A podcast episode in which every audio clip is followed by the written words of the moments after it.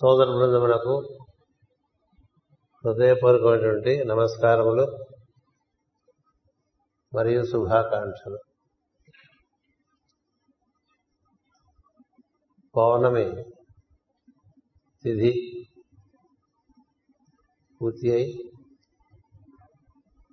కృష్ణ పాఠ్యమి నగ ప్రతిపత్తులోకి ప్రవేశించాం. స్థిరవాసనం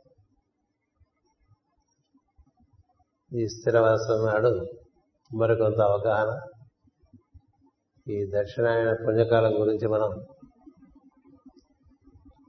చేసే ప్రయత్నం అవగాహన చేసుకునే ప్రయత్నం చేద్దాం. దక్షిణాయనం అంటే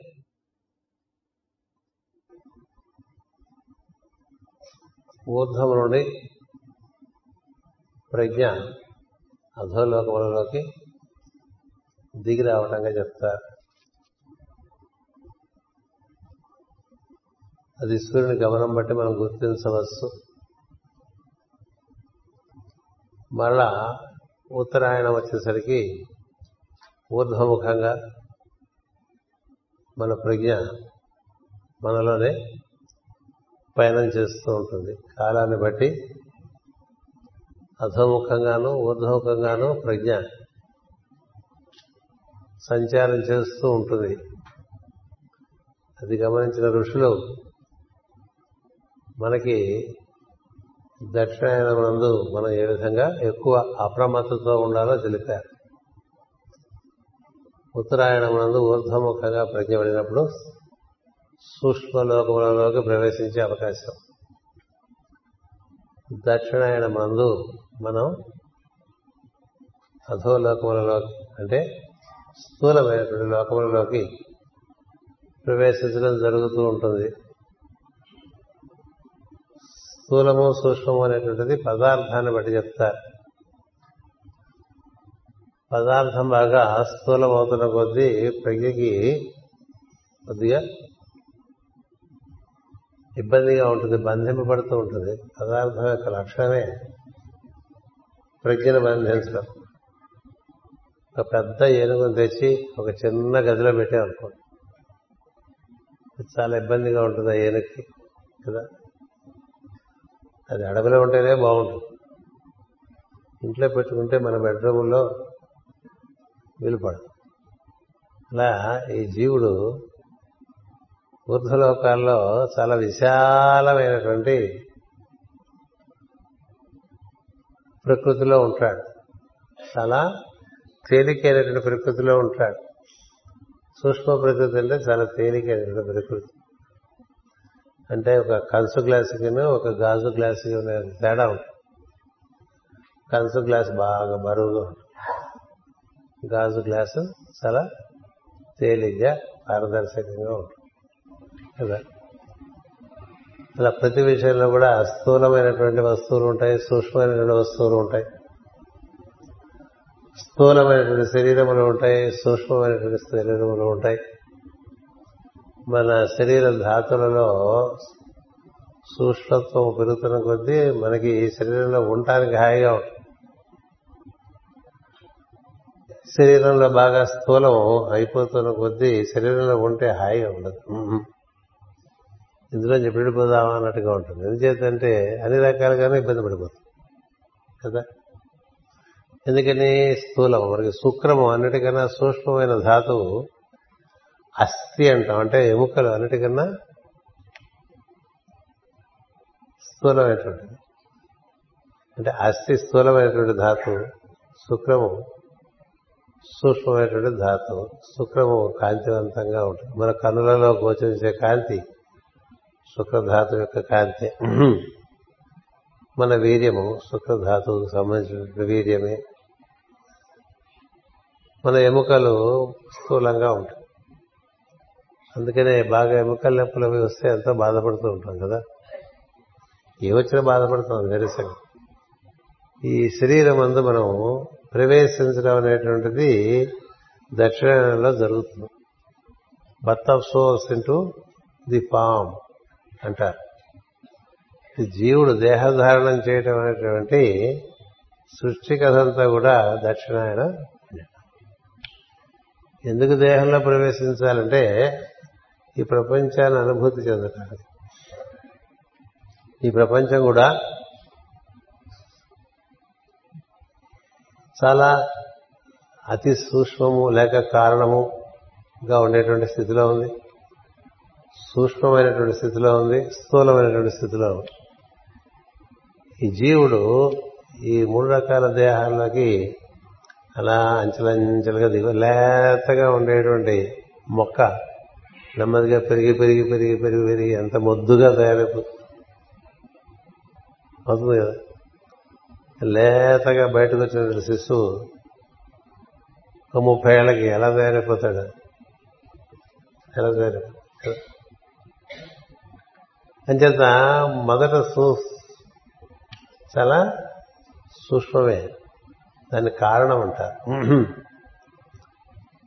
లేక లింగ శరీరం అంటారు కారణ శరీరం అంటారు. బాగా సూక్ష్మంగా ఉండేవాళ్ళు క్రమంగా సూక్ష్మత తగ్గి సాంద్రత పెరుగుతూ స్థూలం అవుతుంటారు ఇంకా స్థూలమవుతుంటారు ఇంకా స్థూలం అవుతుంటారు బాగా స్థూలమైన కొద్దీ బాగా అది మనకి ఒక బంధికానాలాగా తయారైపోతుంటుంది. ఈ దక్షిణాయనమునందు ఈ శరీరం ధారణం అనేటువంటిది జీవులకు జరుగుతూ ఉంటుంది. ఏం చేద్దంటే ఆషాఢం అంటే తొలకరి ఆకాశం నుంచి వర్ష బిందువులు భూమికి దిగి వస్తూ ఉంటాయి. వాటి ద్వారానే జీవుడు అంటే అసలు కూడా ఓ వర్ష బిందువు లాంటి వాడే. నీరే అంత నారం అంటారు. నరుడు నారాయణుడు. అందుకని నరులందరూ కూడా నశించిన వారందరూ కూడా దేహధారణం చేస్తారు. రకరకాల దేహాలు ధరిస్తాం మనం. అంటే మనం కేవలం మానవులుగానే కాదు జంతువులుగాను వృక్షములుగాను ఖనిజములుగాను అనేక కీట పక్షులుగాను కీటకములుగాను సర్పములుగాను రకరకాలుగా దేహధారణ జరుగుతూ ఉంటుంది జీవుడికి. అందుకని ఈ దేహధారణము చేసినప్పుడు దాని సంభావం మనకు ఒకటి ఉంటుంది మళ్ళా. ఈ ఆషాఢ మాసం దక్షిణంలో మనకి దీని పుణ్యకాలం అని ఇచ్చి మనకి శిక్షణ దైక్ష ఇలాంటివి ఎందుకు ఇచ్చారంటే మన స్వభావం మనం చక్కగా నిర్మాణం చేసుకుంటే మనము ఈ దేహమునందు ఈ ప్రపంచమునందు అమితమైనటువంటి ఆనందాన్ని పొందుతూ జీవిస్తుంది ఈ స్వభావము సరిగా నిర్మాణం చేసుకోకపోతే మనకి ఇదే ప్రపంచంలో రకరకాల కష్టాలు నష్టాలు దుఃఖాలు తర్వాత బందీకృతమైన స్థితులు ఇలాంటివన్నీ కలుగుతూ ఉంటాయి. జీవుడిగా మనమంతా కూడా దైవం యొక్క అంశాలమే. అంటే దైవం ఒక సముద్రం అయితే మనం ఒక అలలాంటి వాళ్ళు దైవము మొత్తము మనం అందులోంచి ఒక తరంగము. దైవము మొత్తము కాంతి అయితే అందులో మనం ఒక కిరణం లాంటి దైవం నందు ఉన్నటువంటి లక్షణములన్నీ జీవుని ఎందు ఉన్నాయి. కాకపోతే అవి నువ్వు నిర్మాణం చేసే స్వభావాన్ని బట్టి కప్పివేయబడటమో లేకపోతే ఆ స్వభావం నుండి ప్రకాశించడమో జరుగుతుంది అందుకని జీవులందరూ కూడా దైవ కుమారులే అని చెప్తారు. దైవాంశలన్నా దైవ కుమారులన్నా అంతా ఒకటి. అందరూ కూడా నరులందరూ నారాయణ నుంచి దిగి వచ్చినటువంటి వారు. నారాయణ ఎందు నారా తత్వం ఉన్నది జీవుల ఎందు నారా తత్వం ఉన్నది జీవులందరూ నరులు. నరులు అంటే నశింపని అని అర్థం. ఎందుకంటే వాళ్ళు ఎందులోంచి బయటకు వచ్చారో అది ఆ తత్వం నశింపంది కాబట్టి మనం కూడా నశింపని వాళ్ళే ఈ నర్సింపని వాడి నుంచి మొత్తంలో వచ్చి నర్సింపని వాడిగా ఒక కిరణంగా ఈ నరులంతా బయటకు వచ్చినప్పుడు వీళ్ళు బయటకు దేనికి వస్తారంటే అనుభూతి చెందడానికి వస్తారు. అనుభూతి చెందటానికి దేహములు అవసరం. దేహములు అవసరం. ఈ దేహములనే వాహనములు అంటారు. వాహనం ఎక్కి ఈ ప్రపంచంలో సంచరించడం అనమాట దేహం లేకపోతే సంచరించడం కష్టం. స్థూలదేహమో సూక్ష్మదేహమో కారణదేహమో ఏదో ఒక దేహం మనకుండాలి. ఆ దేహములు ఉంటే ఈ మూడు లోకాల్లోనూ సంచరించవచ్చు. మూడు లోకాలు. అంటే భూలోకంలోనూ భూవర్లోకంలోనూ సువర్లోకంలోనూ. అంటే వెలుగుల పదార్థమయ లోకంలోనూ శక్తిమయ లోకంలోనూ ప్రజ్ఞామయ లోకంలోనూ మూడు లోకాలను సంచరించడానికి మూడు శరీరాలు ఏర్పాటు చేసుకోవచ్చు ప్రతి జీవుడు.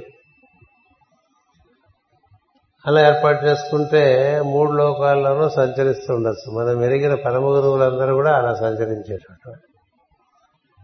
వాళ్ళు వెలుగు లోకాలను సంచరిస్తారు. శక్తిమయ లోకాలను సంచరిస్తారు. పదార్థమయ లోకాలను సంచరిస్తారు. భూర్భువ సువర్లోకములు అంటాం అంటే ఉదరమునందు ఉరమునందు శిరస్సునందు కూడా వ్యాప్తి చెంది ఉంటారని కూడా చెప్పవచ్చు. ఉదరమునందు పురస్సునందు శిరస్సునందు కూడా వ్యాప్తి చెంది ఉంటాడు. మూడు లోకాల్లోనూ మనకి మూడుగా ఇచ్చారు. మన శిరస్సు మన పురస్సు మన ఉదరము. ఇలా మూడు వ్యాప్తి చెందినటువంటి ప్రజ్ఞ మూడు లోకాలను పని చేసుకునేటువంటి ఒక అవకాశం. మనకి ఎంత మనకి మన వాహనం మన స్వభావం బాగా నిర్మాణం అయితే అంత బాగా మనం అనుభూతి చెందొచ్చు. మన యొక్క స్వభావ నిర్మాణం బట్టి మనకు అనుభూతి. ఈ స్వభావ నిర్మాణం బట్టే కొంతమంది లేచిన దగ్గర నుంచి ఆనందంగా ఉంటారు ప్రశాంతంగా ఉంటారు. కొంతమంది హడావుడి పడిపోతుంటారు కొంతమంది చిరాకు పడిపోతుంటారు. కొంతమంది లేవగానే ఇంత పొద్దునే లేవాలా అనిపించేట్టుగా ఉంటాయి ఏవేవో రకాలుగా ఉండవు మన స్వభావమే కదా. ఒక్కొక్కళ్ళు ఒక్కొక్క రకంగా ఉంటారు కదా. చిన్నపిల్లవాడు ఎప్పుడు వాడికి కారణం లేకుండానే ఆనందంగా ఉంటాడు కదా. మనం కాసేపు చిరాకుగా ఉంటాం కాసేపు ఏదో ఆలోచిస్తూ ఉంటాం. మనం చిరాగ్గా ఉన్నవాడు అక్కడ ఆడుకుంటూ ఉంటేవాడు వాడి మీద కూడా మనకు చిరాకు వచ్చేస్తుంది. ఇందాక ఆడుకున్నప్పుడు మా నాన్న బాగానే ఉన్నాడు. ఇప్పుడు ఆడుకున్నట్టు ఎందుకు ఇట్లా కోపడుతున్నాడు అనుకుంటాడు. కదా. ఎందుకంటే మనకి రకరకాల మూడ్స్ కదా. చంద్రకళల్లాగా మారిపోతుంటాయి. ఈ స్వభావంలో తేడాలు ఇవన్నీ కదా. అంచేది ఈ స్వభావమును నిర్మాణం చేసుకోవటమే మొత్తం సాధనంతా. జీవుడు దేవుడే. దేహికిని దేహపుంజమునకు వెరుగాని ఏకత్వంబు కానరాదు. చెడిన దేహంబు చెడు గాని జీవుండు చెడు అతనికంత చెడు లేదు అని భాగవతంలో పద్యం. జీవుడు ఏముందండి వెలుగులు అంటేవాడు. దాని చుట్టూ ఏర్పాటు చేసిన బల్బు బట్టి కదా. కాంతి.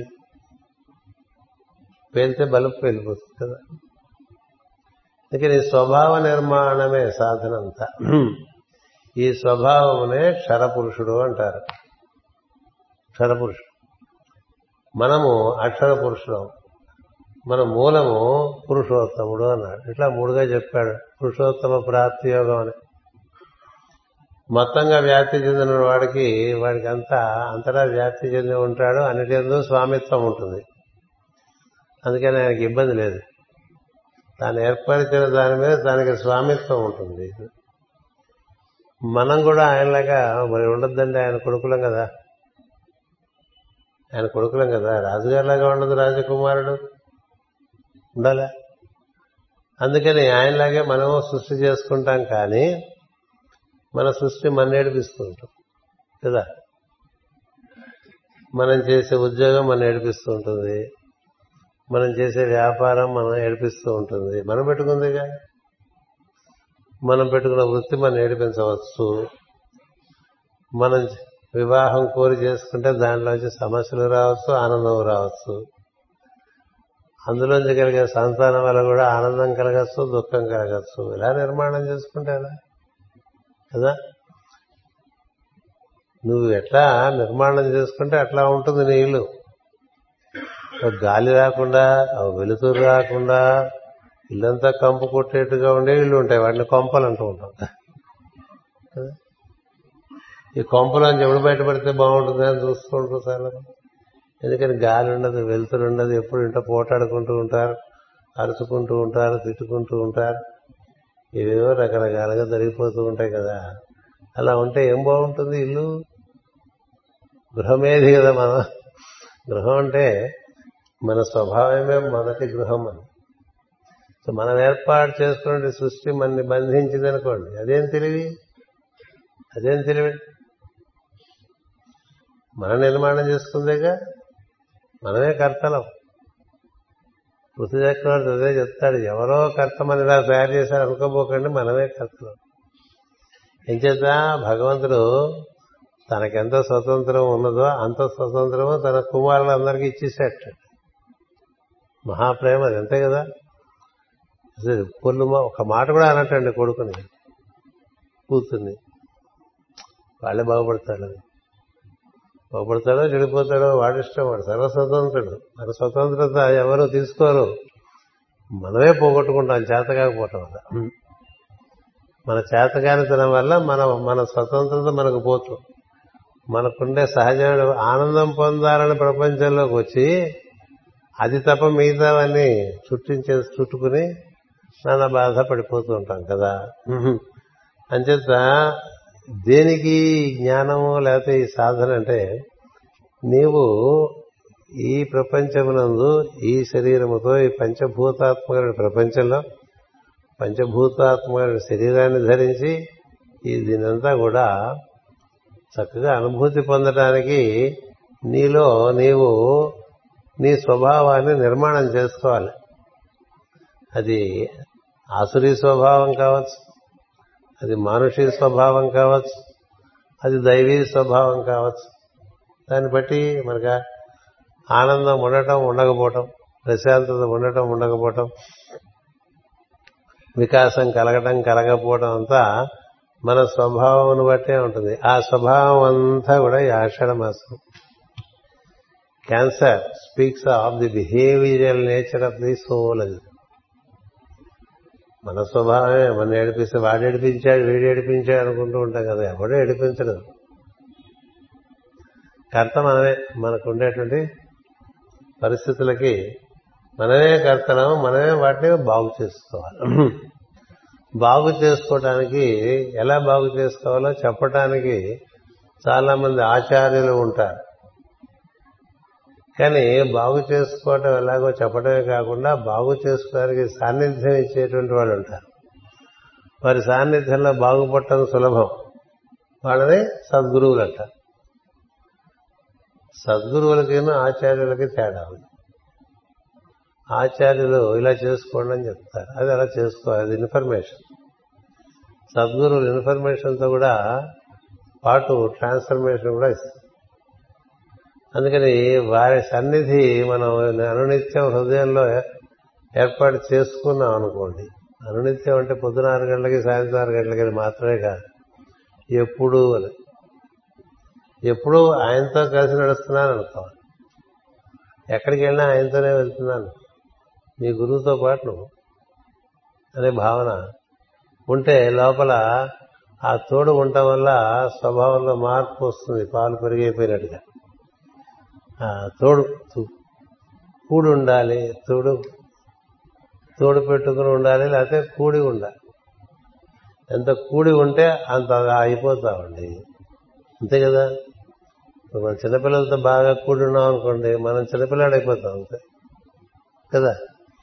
మనకన్నా విద్యావంతులతో మనం బాగా కూడి ఉన్నాం అనుకోండి అది మనకు అబ్బుతూ ఉంటుంది. అంతేగా? ఆరు నెలలు సావాసం చేస్తే వారు వీరవుతారు కదా.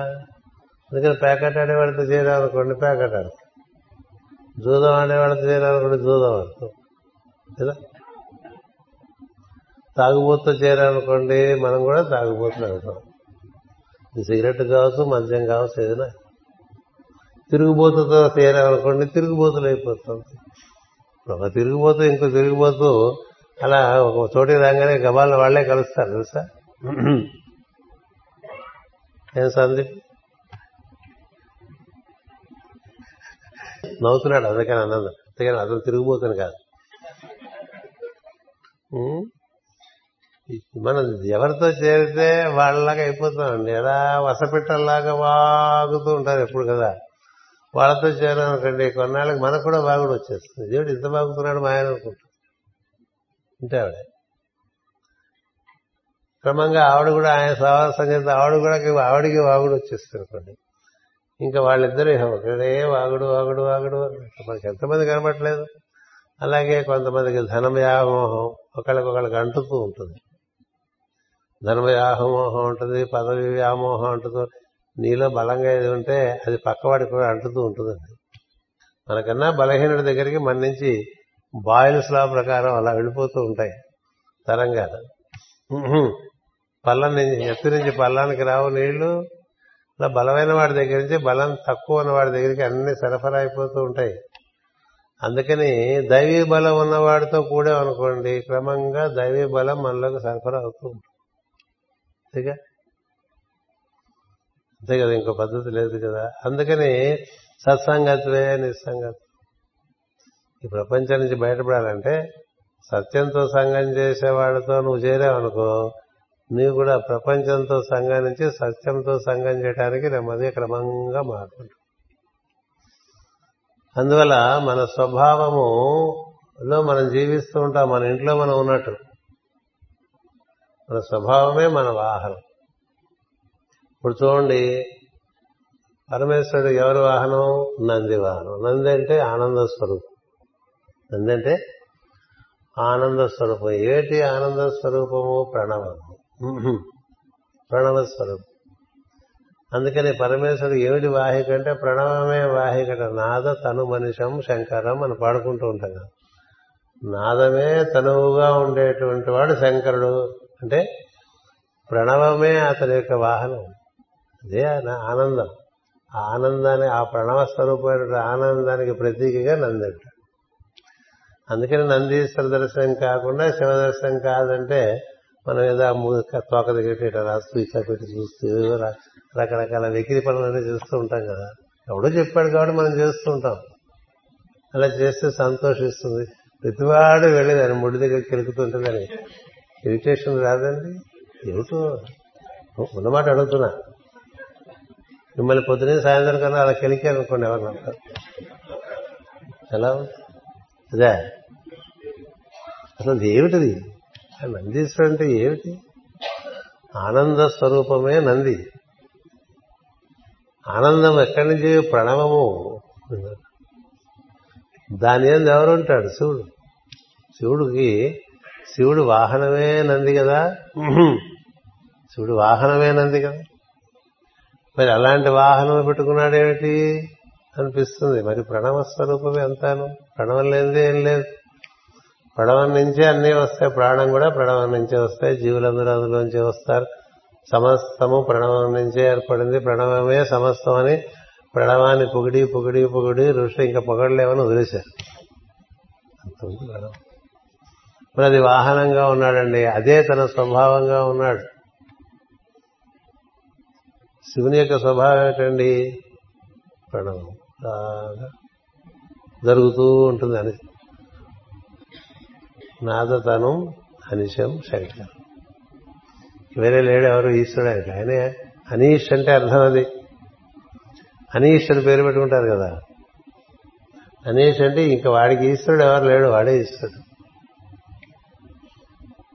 ఇట్లా పేరు పెట్టుకోండి ఎవరికైనా. అనీష్. అంటే ఇంక వాడు ఎవరి మాట వింటమాటి కదా? అంచేత అలాగే ఇంకో ఆయన గరుత్మంతుడు వాహనం కదా? గరుత్మంతుడు వాహనం. అంటే ఏంటి? అన్ని లోకాల్లోకి ఇలా స్పందనాత్మకంగా దిగిరాగలడు అన్ని లోకాల్లోంచి స్పందనాత్మకంగా వెళ్ళి మరి వ్యాప్తి కదా? విష్ణువుకి వ్యాప్తి ఉన్నది. హరివిదధ్యాన్ మమ సర్వరక్షాం న్యస్తాంగి పద్మ పథకేంద్ర పుస్తే దరారి చర్మాసి గదేషు చాపపాశాం దధానో అస్త గుణోష్ట బాహు అనంగానే అలాగా ఏమిటి చెప్తున్నా భరత్మంతుడు ఎక్కి ఎనిమిది బాహువులు ధరించి అలా వచ్చేసి మన మీద వాలిపోవాలన్నది చెప్తాను. కదా? గరుత్మంతుని మీద గరుత్మంతుని అధిష్ఠించి ఉండేవాడు విష్ణుమూర్తిని కదా? అంటే ఏంటి స్పందనాన్ని అధిష్ఠించి ఉన్నటువంటి ఈశ్వర ప్రజ్ఞ. కదా? నువ్వు గట్టిగా మూడు సార్లు గాలి పీలిస్తే నీ గుండెల వరకు వచ్చేస్తాడు ఎందుకురా పిలిచేవారు? కదా? ఎందుకురా పిలిచేవన్నట్టుగా వచ్చేస్తాడు? వాహనంకి ఏమిటైన స్వభావము? మొత్తం సృష్టి అంతా స్పందనాత్మకంగా వ్యాప్తి చెంది ఉన్నటువంటి ప్రజ్ఞగా భావం. అలా ఒక్కొక్కరికి బ్రహ్మదేవుడికి హంసవాహనం కుమారస్వామికి నెమలి వాహనం జరిగింది. అలాగే ఇంద్రుడు కూడా మనకు కూడా వాహనం ఉండాలి కానీ ఐరావతం పట్టుకున్నాడు. ఐరావతం అంటే చాలా పెద్ద వాహనం అది తెలుసా? కదా? ఏనుగులు పెట్టుకున్నాం అనుకోండి మెయింటైన్ చేయాలి కదా? పైగా ఇంద్రుడు ఐరావతం ఈ విష్ణుమూర్తి గరుత్మంతుడు పరమేశ్వరుడు నందిలాగా పనిచేసి ఇంద్రుడు ధర్మంగా కార్యక్రమం చేస్తేనే సహకారం వస్తుంది లేకపోతే అది మొండికేస్తుంది. ఐరావతం ఐరావతానికి తెలిసిన ధర్మం ఎందుకు తెలియదు? ఇందుకు అప్పుడప్పుడు మనసు గొప్ప విషయాల మీద పోతూ ఉంటుంది. ధర్మం నుంచి గొప్ప విషయం రాగానే ఆకర్షితులవుతూ ఉంటాడు. అప్పుడు ఐరావతం ఎక్కుదాం అనుకుంటే అది లేవదు. లేవదు. కొంతమంది కొన్ని కొన్ని కార్లు ఉంటాయి పెద్ద కార్లు పెట్టుకుంటారు. అవి టైంకి పని కదా? పెద్ద పెద్ద వాహనాలు పెట్టుకుని ఉపయోగం పనిచేయాలిగా టైం. అలాగే మన స్వభావం మనకి సమయానికి అడ్డుపడిపోతుంది ఇవాళ ఇద్దరు లేవ మెలకు రాలేదనుకోండి సరే. రోజు బాగానే లేస్తారని ఏమిటో ఈ గురు పూజకి వచ్చిన దగ్గర నుంచి పొద్దునే లేవలేకపోతున్నారు అన్నాడు అనుకోండి అదే స్వభావం? గురు పూజల్లోనే మనకు అన్ని ఇబ్బందులు వచ్చేస్తున్నాయి అనుకోండి అసలు గురు పూజలకు రాలేకుండా ఇబ్బందులు తెచ్చేస్తున్నాడు స్వభావం. మేము ఏదైనా చేయగలదు కదా? ఏటి బాధ అంటే స్వభావము. అంటే ఎవరది? నువ్వే. నీ నుంచి పుట్టింది. కుక్క తోక కుక్క నుంచే పుట్టింది కదండి. కుక్క తోక వేరే తెచ్చి అతికించారా? మన స్వభావం మనలోంచే పుట్టుకొస్తుంది. కదా? అంచేత ఎవరెవరి స్వభావాల్ని వాళ్ళు చక్కగా తీర్చిదిద్దుకోవాలి. ఈ స్వభావాలను తీర్చిదిద్దుకోవడానికే సమస్త సాధనలను. ఆ స్వభావమును తీర్చిదిద్దుకోలేవు నువ్వు నేను తీర్చిదిద్దుతాను నేను నేను చెప్పినట్టు నువ్వు నాకు నేను చెప్పినట్టు చేయరా అంటాడు సద్గురు. సద్గురు చేసే మహోపకారం ఏంటంటే నీకుగా నువ్వు సర్దుకోలేకపోయావులే చాలా జన్మలు అయిపోయినాయి అందుకని నీ స్వభావానికి నువ్వు నా దగ్గర కూర్చుంటే నేను దిగ్గు నేను దిద్దుతాను. కాపీ బుక్ చిన్నప్పుడు మాస్టర్ గారు పట్టుకుని రాయిస్తూ ఉండేవాడు. కదా? గుండ్రంగా రాయాలని. నాకు వచ్చింది రాస్తాను అంటే అది కుక్కిరేలాగా ఉంటుంది కదా? గీతలు గీతలు గీతలుగా రాయడం చాలా. స్వభావం అది దిద్దటానికి మనకి సద్గురు మన దగ్గరికి వస్తాడు. అంటే మనకి ఎందుకంటే ఆయనకి ఆ పని చేయాలి? మన ఫీజు కూడా ఇవ్వక్కర్లేదు ఆయనకి. కదా? ఏ ఫీజు ఇవ్వక్కర్లేదు. నిష్కారణం మనం బాగుండాలని కోరుకునేటువంటి వాడు అతడు పరమ ప్రేమ స్వరూపుడే కదా. అది ఎందుకులా అనుకుంటాడు? ఎందుకురా నీకు ఈ బాధ అంటే? ఏమిటో మరి నాకు తెలియదు వాళ్ళు అలా ఉంటే నాకు నచ్చదు వాళ్ళు బాగుండాలి. వాళ్ళు ఇంకా ఆనందంగా ఉండాలి. వాళ్ళు ఇంకా అనుభూతి పొందాలి. వాళ్ళు ఇంకా వికాసం చెందాలి. ఇలా అందరి గురించి కేవలం ప్రేమ కారణంగా ఈ గురు పరంపర తపన చెందుతూ ఉంటారు. వారందరూ ఈ ఈ ఆషాఢ మాసంలో అబ్బాయి ఈ ఆషాఢము శ్రావణము ఇలా వస్తాయి కదా ఆ సమయంలో నీ స్వభావాన్ని చక్కదిద్దుకోకపోతే ఇంకొంచెం పాడైపోతుంది. ఇంకొంచెం పాడై. ఎందుకంటే మనం మనం మనం నడిచే నడకంతా కూడా నాశి ఉంటుంది పద్ధతి లేకపోతే కదా? అంటే కుక్క దా దాని గుంటలోకి వెళ్ళినట్టు పంది పంది గుంటలోకి వెళ్ళినట్టు అలా వెళ్ళిపోతూ ఉంటుంది స్వభావం. దానికి ఒక కట్టుబాటు దీక్ష ఏర్పాటు చేసి ఈ క్షరపురుషుణ్ణి క్రమంగా క్రమంగా దాని స్వభావంలో మార్పు తీసుకొచ్చి దాన్ని చక్కగా నిర్మాణం చేసి అది ఒక మంచి దేవాలయంగా తయారు చేయాలనేటువంటిది ఒక కార్యక్రమం. అంటే ఈ శరీరం అంతా సుఖం ఉండాలి దీంట్లోంచి మరొక శరీరాన్ని ఏర్పాటు చేసుకుంటే దాంట్లో కూడా సుఖం ఉండాలి. దాంట్లోంచి ఇంకో శరీరం పుడుతుంది. ఇట్లా మూడు శరీరాలు పుట్టించుకుని మూడు లోకాల్లోనూ ఆనందంగా జీవించడానికి ఈ జీవుడికి అవకాశం ఉన్నది.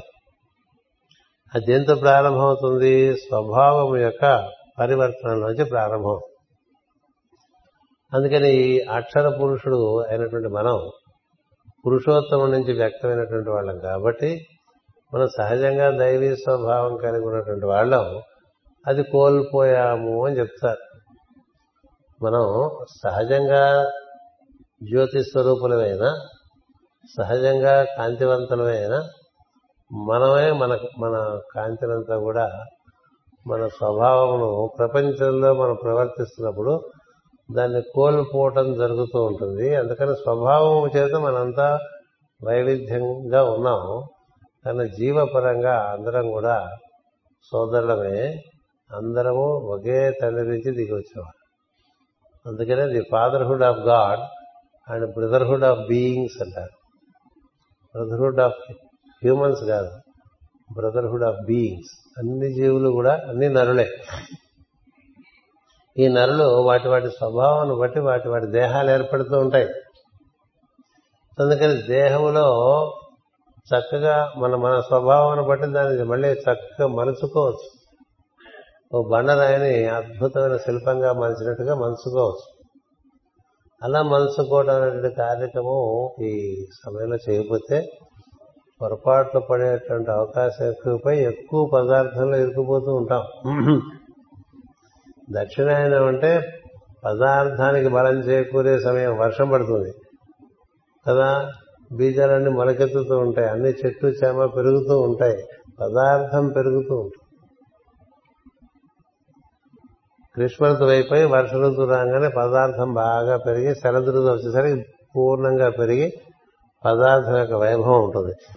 దాన్ని అధిష్ఠించి ఉండాలి తప్ప దానికి లోబడి ఉండకూడదు అనేటువంటి ఒక సందేశం మనకి ఇవ్వటానికి ఈ దక్షిణాయన పుణ్యకాలంలో ఈ సత్సంగాలు ఏర్పాటు చేసుకుని జాగ్రత్తగా ఉండండి సుమా పొరపాటు పడిపోతారు తప్పులు చేస్తారు దాంతో ఎక్కువ పదార్థంలో ఇరుక్కుపోతారు అని చెప్పడానికి మన కథలు చెప్పారు. అందులో మనకి ఒక కథ ఏమిటంటే మిగతా కదురువా? మిగతా కదురు. మనకి సాయంత్రం నుంచి మళ్ళీ పొద్దున తెల్లవారి సూర్యోదయం కాంతి వచ్చే వరకు కూడా దక్షిణాయనం అండి. ఉదయం నుంచి సాయంత్రం వరకు ఉత్తరాయణం అండి. అంటే ఉదయం నుంచి సాయంత్రం వరకు ఆకాశం అంతా కూడా మంచి వెలుగుగా మనకు గోచరిస్తుంది కదా? సాయంత్రం అయ్యేసరికి ఆ వెలుగు తగ్గిపోయి క్రమంగా ఒక నలుపు నీలం వచ్చేస్తుంది ఆకాశం. మళ్ళీ ఉదయం వరకు నలుపు నీలమే ఉంటుంది. ఇప్పుడు ఆకాశం నలుపు నీలమా ఆకాశం తెలుపా ఆకాశం నీలమా? ఏమిటది? నీ బట్టే కదా? అది అన్ని ధరిస్తూ ఉంటుంది. అని చీకటి ధరిస్తూ ఉంటుంది వెలుగు ధరిస్తూ పగలు ధరిస్తూ ఉంటుంది. అందుకనే పగటిని అదితి అన్నారు. అంటే చీకటి కానిది అంటే అర్థం. అదితి అంటే చీకటి కానిదని. అదితి అంటే చీకటి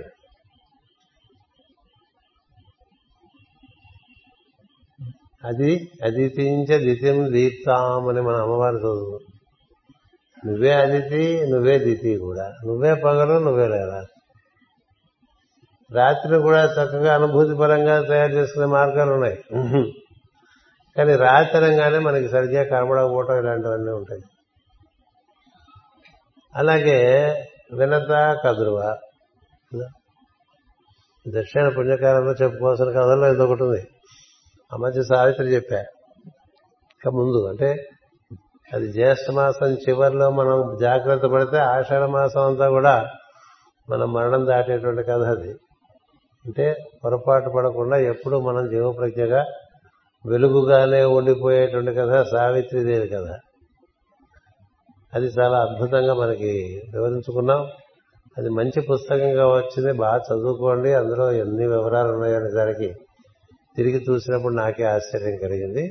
నెమ్మదిగా క్షుణ్ణంగా చదువుకుంటే ఎన్నో విషయాలు మనకి మన ఎందుకు నిశ్చితం అవుతాయి. అలాగే ఇప్పుడు ఈ అదితి దితి లాగా వినత కద్రువ వాళ్ళిద్దరు కూడా కశ్యప ప్రజాపతి భార్యలు అంటారు.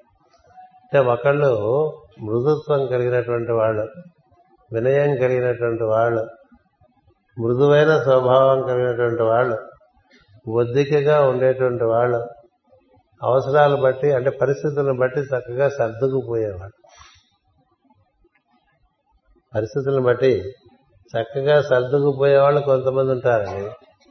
ఎక్కడ పోయినా వాడికి కావాల్సింది లేకపోతే చిరాకు పడిపోయేవాడు ఉంటాడు. అలాగా అడ్జస్ట్మెంట్ అనేటువంటిది లేని జీవితాలు కొన్ని ఉంటాయి. దేనికి అడ్జస్ట్ అవ్వడం? అన్ని వాడికి అడ్జస్ట్ అవ్వాలి.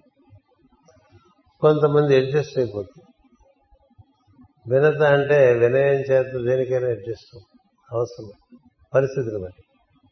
కదురు అంటే మంచి కంసు లాంటిది అనమాట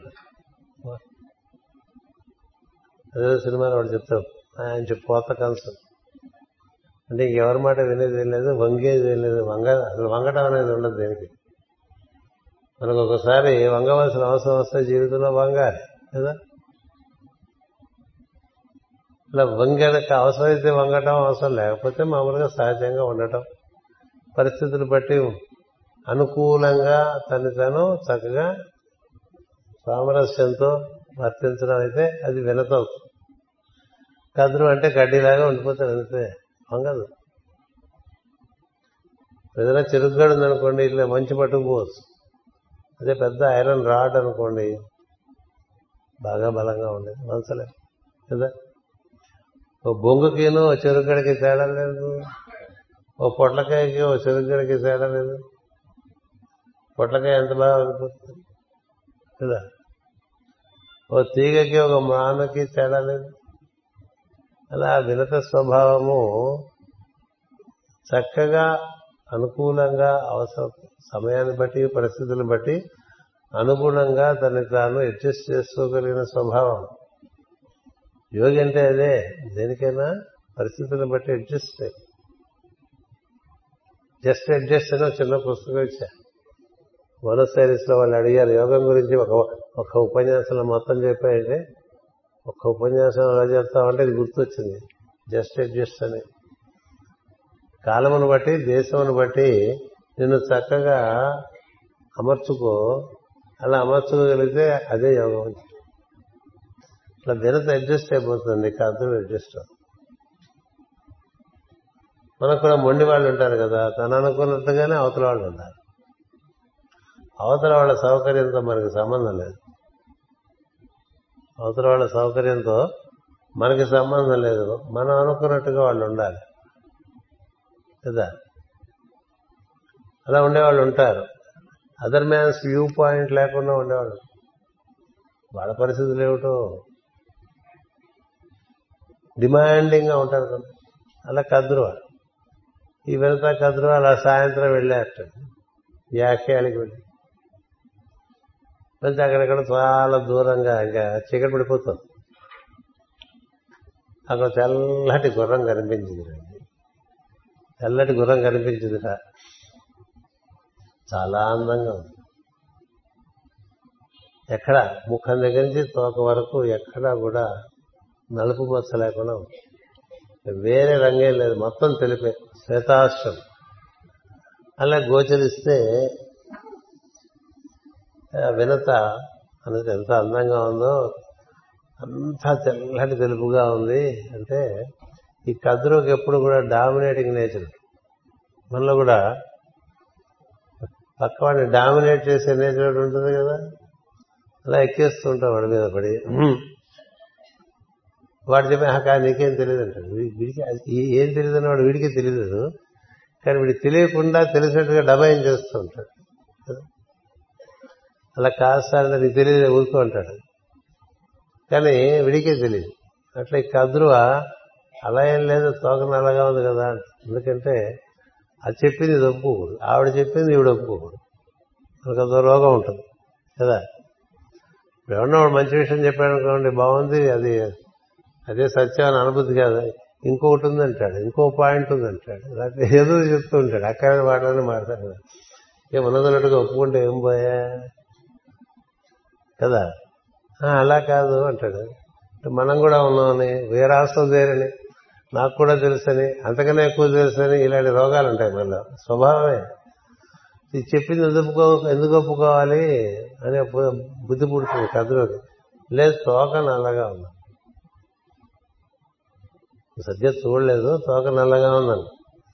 అదే నల్లగా ఉంటాడు తెల్లగా ఉంది కదా అంటాడు. ఇలా చీకపడిపోతుంది ఇంకా అది కనపడదు. కదా? ఈ చీకటి పడిపోతే ఏం కనపడితే ఏం కనపడదు కదా. రేపు చూద్దాం లేదు లోపల కద్దులోకి ఎలాగైనా దాన్ని మనం లొంగ తీసుకోవాలని మన వాళ్ళని లొంగ తీసుకునే స్వభావం ఒకటి ఉంటుంది కదా. ఈ వినత కద్రువలు ఈ ఒకటే భర్త కశ్యప ప్రజాపతికి ఎంతమంది భార్యలో. చాలా మంది ఉన్నారు. వినత కదురువ దీది అదిది. ఇట్లా మనకి బోర్డు చెప్తారు కథలు అంటే కశ్యపుడు అంటే ఆకాశం అండి. ఆకాశంలో నలుపు రంగు ఉంటుంది. అంటే దితి. ఆకాశంలో తెలుపు రంగు ఉంటుంది. అంటే అదితి. ఆకాశం అప్పుడప్పుడు రౌద్రంగా కనిపిస్తుంది. గద్రువ. ఆకాశం అప్పుడప్పుడు చాలా ప్రశాంతంగా కనిపిస్తుంది. వినత. ఆకాశం. అంచేత ఆ విధంగా ఈ స్వభావములు ఉంటూ ఉంటాయి. అందుచేత దీన్ని ఎలాగైనా లొంగ తీసుకుని మనకి బానిసగా పెట్టుకుందాం అని బుద్ధి పుట్టి అదేం చేస్తుందంటే రేపు పొద్దున ఆ తోక నల్లగా కనబడితే నువ్వు నాకు దాస్యం చేయాలి. తోక తెల్లగా కనబడితే నీకు నేను దాస్యం చేస్తానని చెప్తుంది కద్రువ పందెం కాద్దాం. పందెం. ఎప్పుడైనా గుర్తుపెట్టుకోండి ఎవరైనా పందెం కాస్తారంటే మీరు ఇంక అక్కడ ఆగిపోండి. పందెం పందెం పందెల వరకు వెళ్ళదు పందెంకి వెళ్ళారో పడిపోతుంది. ధర్మరాజు కథ మీకు తెలుసు. నరుడు కథ మీకు తెలుసు.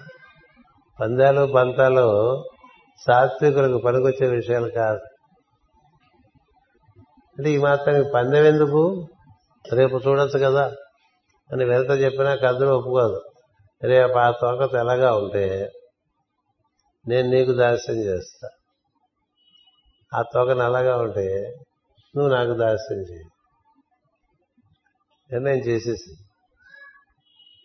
చేసేస్తే ఏం చేస్తుంది వినత కదా? సరే కానీ మర్నాడు మళ్ళీ ఆ రాత్రికి రాత్రి ఈ కదురు సభ పెట్టేసి దాని చాలా సంతానం ఉన్నారు అన్ని సర్పాలే. అన్ని సర్పాలే. పిల్లలందరినీ పిలిచి మీకు రేపు మీరు మాకు నాకు సాయం చేయాలి. మీలో బాగా నల్లగా ఉండేటువంటిది తాచుపావులు అక్కడ దూరంగా ఒక అశ్వం కనిపిస్తుంది రేపు కూడా. దాని తోకలో మీరంతా చేరిపోతే ప్రతి వెంట్రుక పట్టుకుని ఒక్కొక్కళ్ళు వెళ్ళాడుతూ ఉండండి. వెళ్ళాడుతుంటే ఆ తోక నల్లగా కనిపిస్తుంది.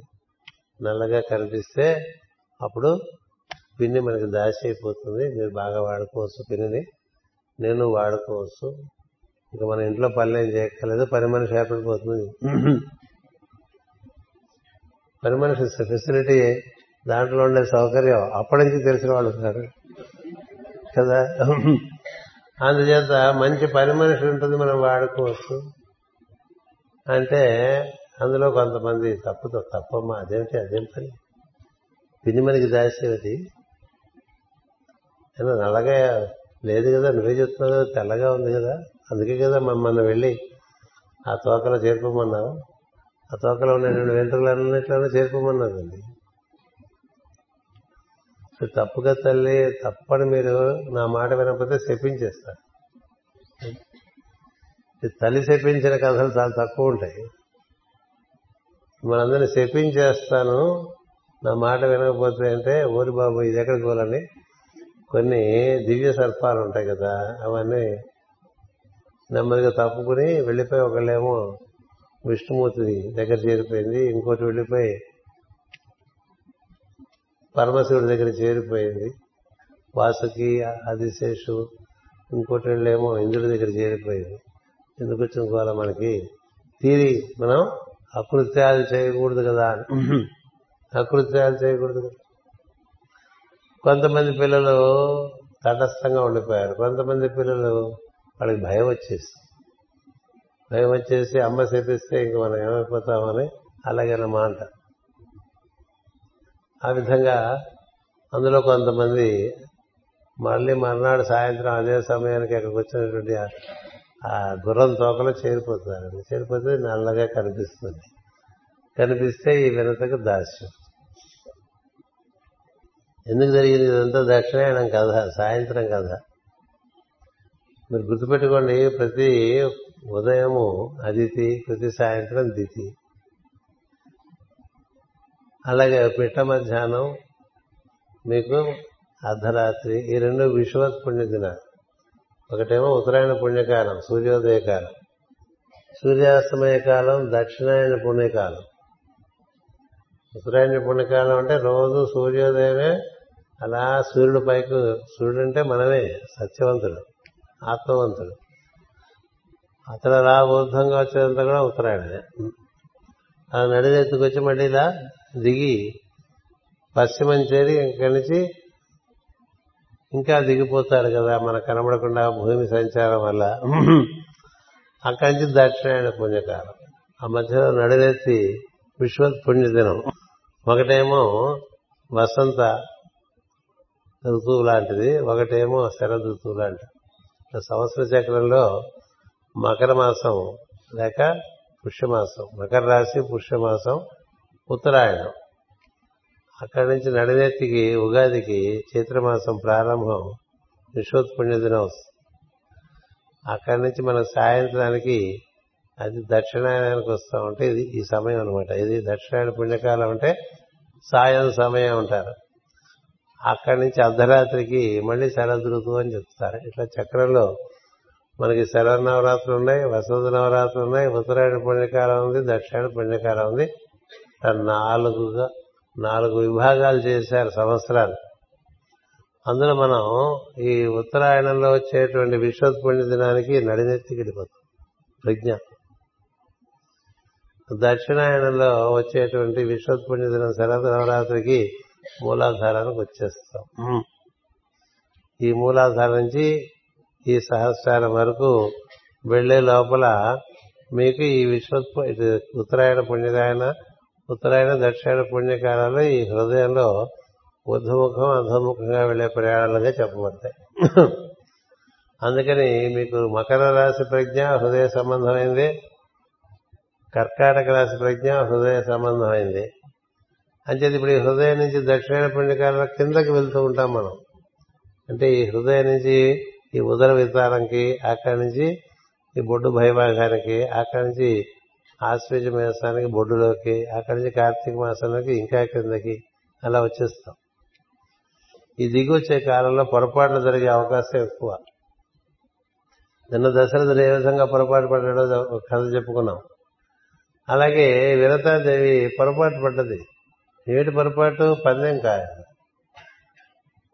పందెం కాయ.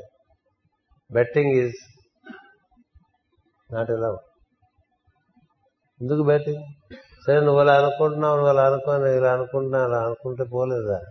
పంతాలు ఎందుకు? పట్టింపులు ఎందుకు? పందాలు ఎందుకు? అందుకని ఎప్పుడైతే పంతం వచ్చిందో ఒక కుస్తీతో పని చేశారు. అంతేగా పంతంలో గెలవాలని ఉంటుంది. నేనే గెలవాలని ఉండదు. అందుకే కదా శకుని వాడుకున్నాడు దుర్యోధనుడు. అందువల్ల ఆ విధంగా పొరపాటు పడ్డదు ఈ పొరపాటుకి పరమగురులు ఏం చెప్తారు తెలుసా? దక్షిణాయనం అంటే ఎలా ఉంటుందంటే మామూలుగా సవ్యంగా కనిపించేది కూడా కొంత అపసవ్యంగా కనిపిస్తుంది. పదార్థం ఆ విధంగా ప్రజ్ఞను కప్పటం చేత నీ ప్రజ్ఞకి గోచరించేది వేరుగా గోచరిస్తుంది. ఉంటది గోచరించదు. దానికి వాళ్ళ ఉదాహరణ ఇచ్చారు. ఒక మంచి గాజు గ్లాసులో సగం వరకు నీళ్ళు పోసి అందులో పెన్సిల్ పెట్టారు అనుకోండి. పెన్సిల్ అది చెంచాయో పెడితే ఏమవుతుంది? ఆ నీటి ఉపరితలం దగ్గర ఆ చెంచా కానీ ఆ పెన్సిల్ కానీ ఇట్లా వంకర తిరిగినట్టు కదా? రిఫ్రాక్షన్ అంటూ ఉంటాం ఇంగ్లీష్. వంకర తిరిగినట్టు వంకర ఉందా? ఆ పెన్సిల్ కానీ ఆ చెంచాకి కానీ అందులో పెట్టిన స్ట్రాక్ గాని వంకర ఉందా? లేదుగా. అది ఉన్నట్టు కనిపిస్తుందిగా. ఇప్పుడు ఇది వంకరగా ఉందని నీడలా పెట్టి చూపిస్తే చూడు మరి వంకరగానే ఉంది కదా. కదా?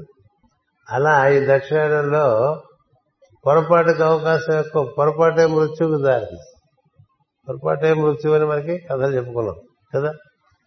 అట్లాగే మర్చిపోతూ ఉంటాం. పదార్థం మనలో పెరుగుతుంటే ప్రజ్ఞ సన్నగిలుతూ ఉంటే మరుపు వస్తూ ఉంటుంది. మామూలుగా వయసు వస్తున్న కొద్దీ మరపు వస్తూ ఉంటుంది. చిన్నతనం నుంచే మరుపు వచ్చేసింది అనుకోండి ఇక మళ్ళీ మనం ఏం చేయలేం. మరుపు విషయంలో జాగ్రత్తగా ఉండాలి. మరపు వస్తుందంటే ఏమిటర్థం ప్రజ్ఞ కప్పివేయబడుతోంది అని అర్థం. మరుపు రాకుండా ఉండే ఎక్సర్సైజులు చేసుకోవాలి.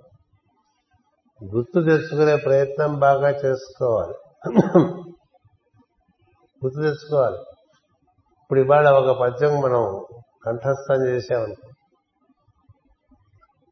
రేపు మళ్ళీ దాన్ని ఒకసారి చదువుకోవాలి. రేపు ఇంకో పద్యం కంఠస్థం చేసామనుకోండి రేపు ఇది ఇది కలిపి ఎల్లుండి చదువుకోవాలి. ఆ మర్నాడు ఇంకోటి కంఠస్థం చేసామనుకో ఈ మూడు కలిపి గుర్తు తెచ్చుకో. గుర్తు తెచ్చుకోవడానికి ప్రయత్నం చేయాలి.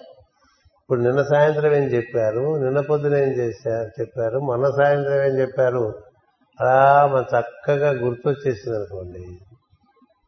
దాన్ని ధారణ శక్తి అంటారు. ఇప్పుడు విష్ణు సహస్రనామం నేర్చుకుంటే అలాగా మన వరుసగా ఉదాహరణ తర్వాత ఒకటి ఉదాహరణ తర్వాత ఒకటి గుర్తొచ్చేట్లే కదా. కానీ అక్కడక్కడ కొంచెం జంపింగ్ చేస్తుంటాం కదా. కొన్ని అదే రకంగా ఉండే నామాల రకంగానే ముందుకు జంపింగ్ వెనక్కి జంపింగ్ మళ్ళీ ముందుకు జంపింగ్ వెనక్కి జంపింగ్ ఎప్పటికీ అవదాభిస్తుంది లలితే చెప్పలే లలిత అయితే చెప్పనే ఎక్కర్లేదు జంపింగ్ కదా? అందుకనే మనకి జంపింగ్ నేచర్ ఉందనుకోండి పుస్తకం చూసిగా బాగా చదువుకుని అలవాటు చేస్తుంది అలాగా మన మెమరీ మన యొక్క ప్రజ్ఞ యొక్క ధారణ శక్తి మెమరీ అంటే చెత్త విషయాలన్నీ దాని నిండా పెట్టుకుంటే అవి గుర్తొస్తూ ఉంటే పోయి మంచి విషయాలన్నీ గుర్తుపెట్టుకోవాలి. ఎవరు మర్చిపోకూడదు. చిన్నప్పుడు ఏదైనా పద్యం నేర్చుకున్నాం అనుకో సముద్ర శతకం ఇప్పుడు అది మర్చిపోకూడదు. అంత బాగా అది గుర్తుండాలి. అంటే నీ మెమరీ పవర్ అది. నీ ధారణ శక్తి నీకెంత ధారణ శక్తి ఉంటే అన్ని విషయాలు అందులో చేరిపోతాడు అబ్బో ఎంతెంత ధరిస్తూ ఉంటారో. ఎంతెంత జ్ఞానం ఆ సమయానికి అట్లా వచ్చేసి ప్రవహిస్తూ ఉండదు. ఎలా వచ్చింది ఇదంతా? ధారణ శక్తి అంటే ప్రజ్ఞ. అది పదార్థంతో పదార్థానికి దాని మీద స్వామిత్వం వచ్చిందనుకోండి అన్ని మరిపోయాయి వృద్ధి మరిపే. వృద్ధి మరిపే. చూడండి మళ్ళీ ఎప్పుడూ పరగడిపే అని చెప్తాం కదా. ఇందాకే తిన్నా ఇప్పుడు మళ్ళీ ఆకలిస్తుంది అనుకోండి. ఇదేంటో ఇప్పుడేగా తిన్నామంటే తిన్నట్టు ఉండదు అలా ఉంటుంది అట్లా ఇందాకగా విన్నా అప్పుడు ఎట్లా మర్చిపోయావు? అంటే మర్చిపోవడానికే కదండి విన్నదన్నట్టుగా ఉంటుంది. మర్చిపోవడానికేగా? మర్చిపోయేవాడికి ఎన్నిసార్లు చెప్తా? ఎన్నిసార్లు అలా చెప్పని చెప్పాడు ఆయన ఎవరు? వాడు విందాం అనుకుంటే చెప్తూ ఉండు వాడు మర్చిపోతాడు కదా అని చెప్పడం మానేకని చెప్పాడు. అది మర్చిపోవటం ఎందుకు జరుగుతుంది? వాళ్ళకి మరపు సహజం అయిపోవడానికి కారణం పదార్థం యొక్క స్వామిత్వం ప్రజ్ఞ మీద ఏర్పడి ఉన్నప్పుడు మర్చిపోవటం ఇప్పుడు ఈ మర్చిపోవటం చాలా పెద్ద ఫ్యాషన్ అయిపోయింది కదండి. అందరికీ ఫ్యాషన్ అయిపోయింది. మర్చిపోతూ ఉంటారు. అన్నీ మర్చిపోతూ ఉంటారు. ప్రతి మర్చిపోతుంది ఎయిర్పోర్ట్కి వచ్చేస్తాడు. ఐడెంటిటీ కార్డు మర్చిపోయాడు. కదా? అంతేగా? పర్సు మర్చిపోయాడు కళ్ళజోడు మర్చిపోయాడు వాచి మర్చిపోయాడు ఉంగరం మర్చిపోయాడు. ఏదైనా తీసి అక్కడ పెట్టామనుకోండి స్నానానికి. తిరిగి వచ్చేప్పుడు అది అక్కడ పెట్టామని గుర్తుండదు. మర్చి మరి మరి ఇట్లా రకరకాల మరుపులు మనకు వస్తున్నాయి కదా అంటే అర్థం ఏంటో తెలుసా? నీ పదార్థము నీ ప్రజ్ఞపై స్వామిత్వము సంపాదించుకుంటోంది అని తెలియాలి. ప్రజ్ఞకి మరుపురాని ప్రజ్ఞ మరుపు తరిచారని ప్రజ్ఞ కలిగినటువంటి వాడిని ప్రజ్ఞావంతుడు అన్నీ మర్చిపోతుంటే ఎట్లా? ఏం గుర్తుపెట్టుకోవాలి ఏం మర్చిపోవాలో కూడా తెలియాలి. కదా? అప్పుడెప్పుడో వాడు నన్ను ఇట్లా అన్నాడు అనేది గుర్తుపెట్టుకుని ఉపయోగం చెప్పండి. ఉపయోగం మనకి పనికొచ్చేవన్నీ మనకు గుర్తుండాలండి. మనకి పనికిరానివన్నీ మనం మర్చిపోవాలండి. కదా? మరి అలా రావటానికి ఈ పొరపాట్ల వల్ల ఇలా జరుగుతుంది. మరుపు కూడా పొరపాటే. అందుచేత ఈ దక్షిణాయనంలో పొరపాట్లకు అవకాశం ఎక్కువ. ఇక పొరపాట్లతో మొదలు పెడితే నీ స్వభావం నిండా పొరపాట్లే చేరిపోతూ ఉంటాయి. అదే దాస్యం. మిరతకి దాస్యం ఎందుకు వచ్చిందంటే పందెం కట్టడం వల్ల వచ్చిందని మిరతకి దాస్యం. తీరి కూర్చుని పందెం కట్టడం వల్ల దాస్యం సరే కష్టపడు. తీరు మహా ఆయన మహానుభావుడు కష్టం. కశ్యప గోత్రం ఎక్కువ కదా? ఆయనకి తెలిసిన విషయం. తెలిస్తే కదురు అనే వల్ల ఎందుకంటే అదేం బాగుపడే విషయం కాదు కదా. బాగుపడిన వాడికి ఏం చెప్తారు? బాగుపడిన వాళ్ళకి ఏం చెప్తారు? బాగుపడే వాడికి మాట చెప్తారు. ఎందుకలా చేసావు అని మనసుని కోపడతాడు అది చూడండి. గురువుగారి దగ్గరికి ఇద్దరు శిష్యులు వెళ్తే ఎక్కువ తప్పులు చేసేవాడిని ఏమనుకుండా తక్కువ తప్పులు చేసేవాడు అసలు తప్పులు చేయవచ్చే ఎప్పుడో కానీ చేసేవాడిని ఎక్కువ తిడతాడు. అది అందించాడు ఈయన ఎందుకంటే వీడికి బాగుపడే అవకాశం ఎక్కువ ఉంది. వీడిని సరిచేయడం సులభం. వాడిని సరిచేయడానికి ఆయనకి చాలా టైం అలాగే మనకు లాంగ్ టైం సిలబస్ అది లాంగ్ టర్మ్ అది. ఇది షార్ట్ టర్మ్ కాబట్టి వీడికి వేసేస్తూ ఉంటాడు. బాగుపడతాడు త్వరగానే. అలాగే వినతనే కోపడ్డాడు. ఎందుకు ఇలా చేస్తావు నువ్వు? ఒప్పుకుంటే పోలేదా? ఆ పోతే పోనీ. నీకు ఇలా కనిపించింది? నాకు ఇలా కనిపించింది? నీకు మరి పందాలు ఎందుకు? నాపేస్తే అయిపోయేది కదా. నువ్వు పందెంకి ఎందుకు వెళ్ళా ఒప్పుకున్నావు? కాబట్టి దాస్యం. కదా? మరి ఆ దాస్యం మనం ఊహించలేనంత భయంకరంగా ఉంటుంది కద్రోదే కదా దాస్యం. కద్రు అంటే అది రాతి గుండె. కఠిన హృదయం. కరుడు కట్టిన హృదయాన్ని కద్దు కదురు అంటారు. మరి కరుడు కట్టిన హృదయం ఉండే వాళ్ళ దగ్గర పనిచేయాలంటే చాలా కష్టం కదా? అంతేనా? వాడికి అసలు అయ్యో పాపం అనే ఉండదని అలాగా రాపడేస్తూ ఉంటారు. అడ్డమైన పనులకి కదా? అలాగా దాస్యం చేస్తూ పాపం బాగా బాధపడిపోతుంది భర్త దగ్గరికి వెళ్తుంది ఏమిటి నాకు దీని నుంచి ఎలా విముక్తి అంటే చెప్తాడు. సంతానం కలుగుతుంది. దానివల్ల నీకు దాస్య విముక్తి. ఏమిటా సంతానం? ఒకడు అనూరుడు అంటే అరుణుడు అయ్యాడు ఆయన. ఇంకొకడు గరుత్మంతుడు ఏమిటవి? పక్షులంటే స్పందనాత్మక ప్రజ్ఞలు. పక్షులంటే స్పందనాత్మక ప్రజ్ఞలకి ప్రత్యేక పక్షులు గరుత్మంతుడు అంటే మనలో ఉండేటువంటి స్పందనమే కదా? అందుకని మొట్టమొదట రెండు గుడ్లు పెట్టారు. రెండు గుడ్లు పెట్టింది. గుడ్డు పెడితే ఒక ఐదు వందల సంవత్సరాలైనా గుడ్డు బయటపడదు అందులో ఏది రాదు. ఇంకా తొందరపడు తొందరపడటం కూడా మళ్ళీ బాగా మన ఇరుకులో పెట్టి తొందరపాటు. పనికిరాదని చెప్తూ ఉంటాం కదా తొందరపడదు. మనం తొందరపడిపోతూ పక్క వాడికి ఇట్లా తొందరపడకూడదని చెప్తూ ఉంటాం కదా. నిదానమే నిదానమే ప్రధానమే తొందర పనికిరాదు ఇలాంటివన్నీ కాపీ బుక్కులు రాయించేశారు చిన్నప్పుడు. అవి తొందర తొందరగా రాసేసుకుంటాం కదా. ఈ తొందర పనికిరాదు అనేటువంటి కాపీ బుక్ నిదానంగా రాయద్దండి అదే గబ స్కూల్కి వెళ్ళే ముందు బరికేసి తీసుకెళ్ళాం అనుకోండి అంటే నీకు నీకే వంటలే అది కాపీ అయితే చేసావో నీకే వంటలేదు కదా. ఇట్లా చిన్నతనంలో భలే మంచి మంచి వాక్యాలని రాయించేవారండి మా చేత మరి ఇప్పుడు రాయిస్తున్నారేమో. అక్షరాలు గుండ్రంగా ఉండాలి చక్కగా రాయాలి ఆ నీతి ఎప్పటికీ గుర్తుండిపోవాలి. అంత బాగుండేది. నాకు ఇవాళ చాలా నాకు గుర్తున్నాయి అన్ని గుర్తున్నాయి నేను బొక్కలేను. అందుచేత అందుచేత మనకి ఇలా నిదానంగా తొందరపడకని చెప్తాడు పాపం. కశ్యప ప్రజాపతి. కానీ మనకి పరిస్థితి ఎలా ఉంది? వీళ్ళు ఎప్పుడు పోయి ఇందులో పెట్టుకొస్తాయి వాటి వల్ల మనకి ఎప్పుడు దాస్యముక్తని తట్టుకోలేక తొందరపడిపోయి అసహనం చేత అసహనం కదా? ఒక గుడ్డు పగలగొడుతుంది అది ఏమన్నా ఉందా లేదా లోపల? ఇది ఊరికే ఈ గుడ్డు ఇది గుడ్లో ఏమన్నా ఉందా లేదా డౌట్ వస్తుంది. ఇట్లా డౌట్లు వచ్చి ఉన్న సహనం పోయి ఇవన్నీ మనకు అవుతుంటాయి కదా. అవుతుంటాయి కదా? అసహనం వల్ల మనం ఎన్ని పాడు చేసుకుంటాం?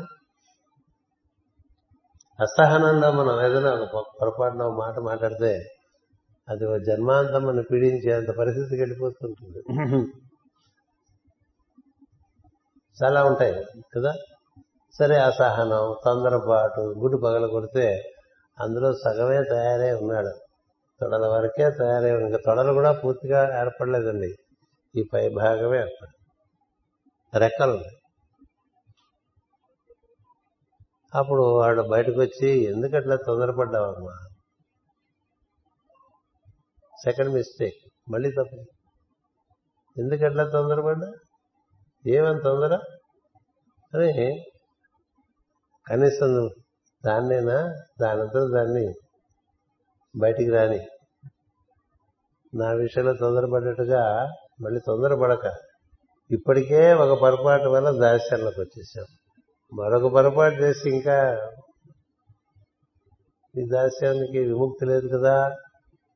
అని చెప్పి తొందరపాటు పనికిరాదనే ఒక సందేశం ఇచ్చేసి ఆ ఉన్న రెక్కలతో అలా అలా అలా ఎదుర్కొంటూ వెళ్ళిపోయి సూర్యుడి దగ్గరికి వెళ్ళిపోయి సూర్యుడిని ప్రార్థించి ఆయన రథంలో రథచోదకుడుగా కూర్చున్నాడండి అనూరుడు. ఆయన్నే అరుణుడు అంటాం మనం. పొద్దునే సూర్యుడు రాకముందే ముందు ఆయన కాంతి మనకి కనిపిస్తుంది. అరుణోదయం ఉంటాం కదా. కమ్యూనిస్టులు వాడుకున్నారు ఆ పదాలు. ఎక్కడైనా అరుణోదయ అరుణ ఇలాంటివి ఉంటే అదంతా కమ్యూనిస్టులు పెట్టుకున్నటువంటి పదాలను తెలిసిపోతుంటాయి.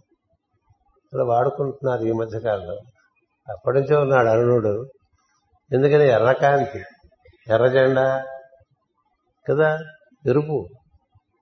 ఎంత శక్తి ఎరుపు అంటే సంకల్ప బలంకి అది అతీతమైన పర అపరిమితమైన సంకల్ప బలం ఎరుపు అంటే అంతటి వాడిని పనికి లేకుండా చేసుకుంది. ఆయన వెళ్ళిపోయాడు సూర్యుడంధంలో కూర్చున్నాడు. ముందు అరుణుడు కనిపిస్తాడు ఆయనే అనూరుడు అంటారు ఆయనే అరుణుడు అని కూడా అంటారు. ఆ తర్వాత సూర్యబింబం కనిపిస్తుంది అంతటి వాడు అయిపోయాడు ఆయన. సరే ఈ రెండో దానికోసం వెయిట్ చేస్తూ వెయిట్ చేస్తూ వెయిట్ చేస్తూ ఉంటే అది ఎప్పుడు మనకు ధనుర్మాసంలో మొదటి నాలుగు డిగ్రీల్లో సూర్యుడు ప్రవేశించినప్పుడు అక్కడ మనకి ఒక నక్షత్ర మండలం ఉంది తారకా మండలం ఉంది.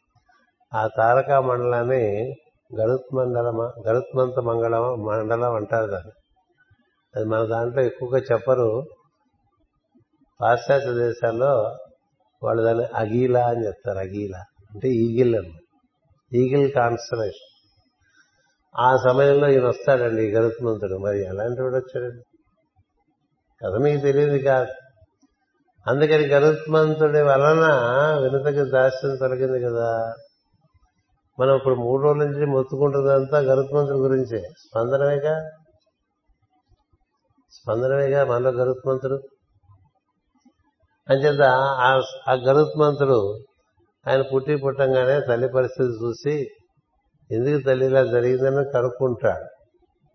మీకు గరుత్మంతుని ఉపాఖ్యానం అంతా చెప్పడం నా ఉద్దేశం కాదు. అది ఇదివరకు చాలాసార్లు చెప్పుకున్నాం మూడు సార్లు చెప్పా. మీరు మళ్ళీ భారతం చేసి చక్కగా నెమ్మదిగా చదువుకోండి బాగుంటుంది. గరుత్మంతుడు మనలో పెరుగుతున్న కొద్దీ మన ప్రజ్ఞ అలా ఊర్ధలోకంలోకి వెళ్ళిపోతున్నది. ఎందుకని? గరుత్మంతుడు తాను పెరిగి పెద్ద అలా అన్ని లోకాలు దాటుకుంటూ వెళ్ళిపోయి అమృత భాండం అంటే సహస్రంలో ఉండేటువంటి ధన్వంతరి ఇక్కడ ఉన్నాడని చెప్తా. ఆ అమృత భాండం తీసుకుని వచ్చేసి తల్లికి దాస్య విముక్తి చేస్తాడు. ఈ సర్పాలకు మాత్రం అది అందకుండా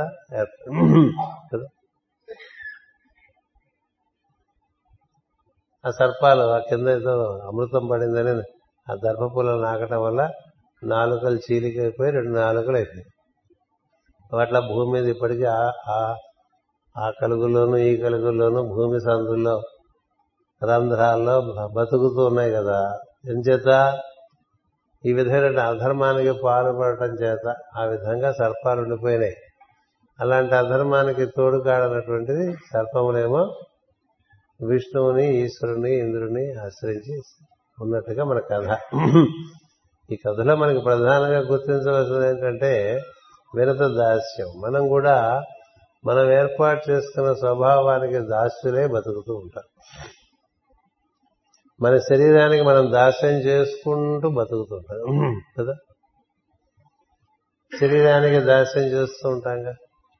ఎందుకని? అది నెమ్మదిగా మనకి మన వశం తప్పుతుంది. తప్పడిపోతాం శరీరాన్ని అది అలా వంచేస్తుంది మనకి కదా? ఏంటంటే అలా వంగుతూ వంగపడిపోయారు ఏంటి నడుస్తూ నడుస్తుంటే ఎదురుగట్లాగా నిలువుగా ఉన్నాడు కొంచెం వంగిపోయి ఉంటాడు. ఎందుకు అలా వంగిపోయారు? ఇది ఇది మనకు చూపిస్తాడు. వెన్నెముక సంవత్సరాన్ని వెన్నెముకల నుంచే ప్రారంభం. మూలధార నుంచి మిడిల్ ఆబ్లాంగేట అంటూ ఉంటాం కదా. అంతవరకు మరి అందరికీ స్పాండ్లైటిసే కదండి. గట్టిగా ఇలా ఎవడు జరగలేడు ఇటు జరగలేదు ఇటు జరగలేదు ఇలా తిరుగుతాడు కదా? ఇది ఇలా తిరుగుతాడు. మొత్తం జరగాలి సార్ బంతికి కీలు మెడ దగ్గర ఉండేది పని మరి అలా అయిపోతుంది కదా? మోకాళ్ళు వంగ ఎవరు కింద కూర్చోలేవు కదా? ముప్పై ఏళ్ళ క్రితం కుర్చీలు వేస్తే అందరికీ కోపం వచ్చేది. కుర్చీలు ఏంటండి ముప్పై ఏళ్ళ క్రితం గురు పూజలో మాకేం కుర్చీలే ఉండేవి కాదు. ఇట్లా టార్పాల మీద కూర్చునేవాళ్ళు. అందరూ ఈ చివరి నుంచి ఆ చివరి ఈ చెప్పేవాడు కిందే కూర్చోడు. కదా?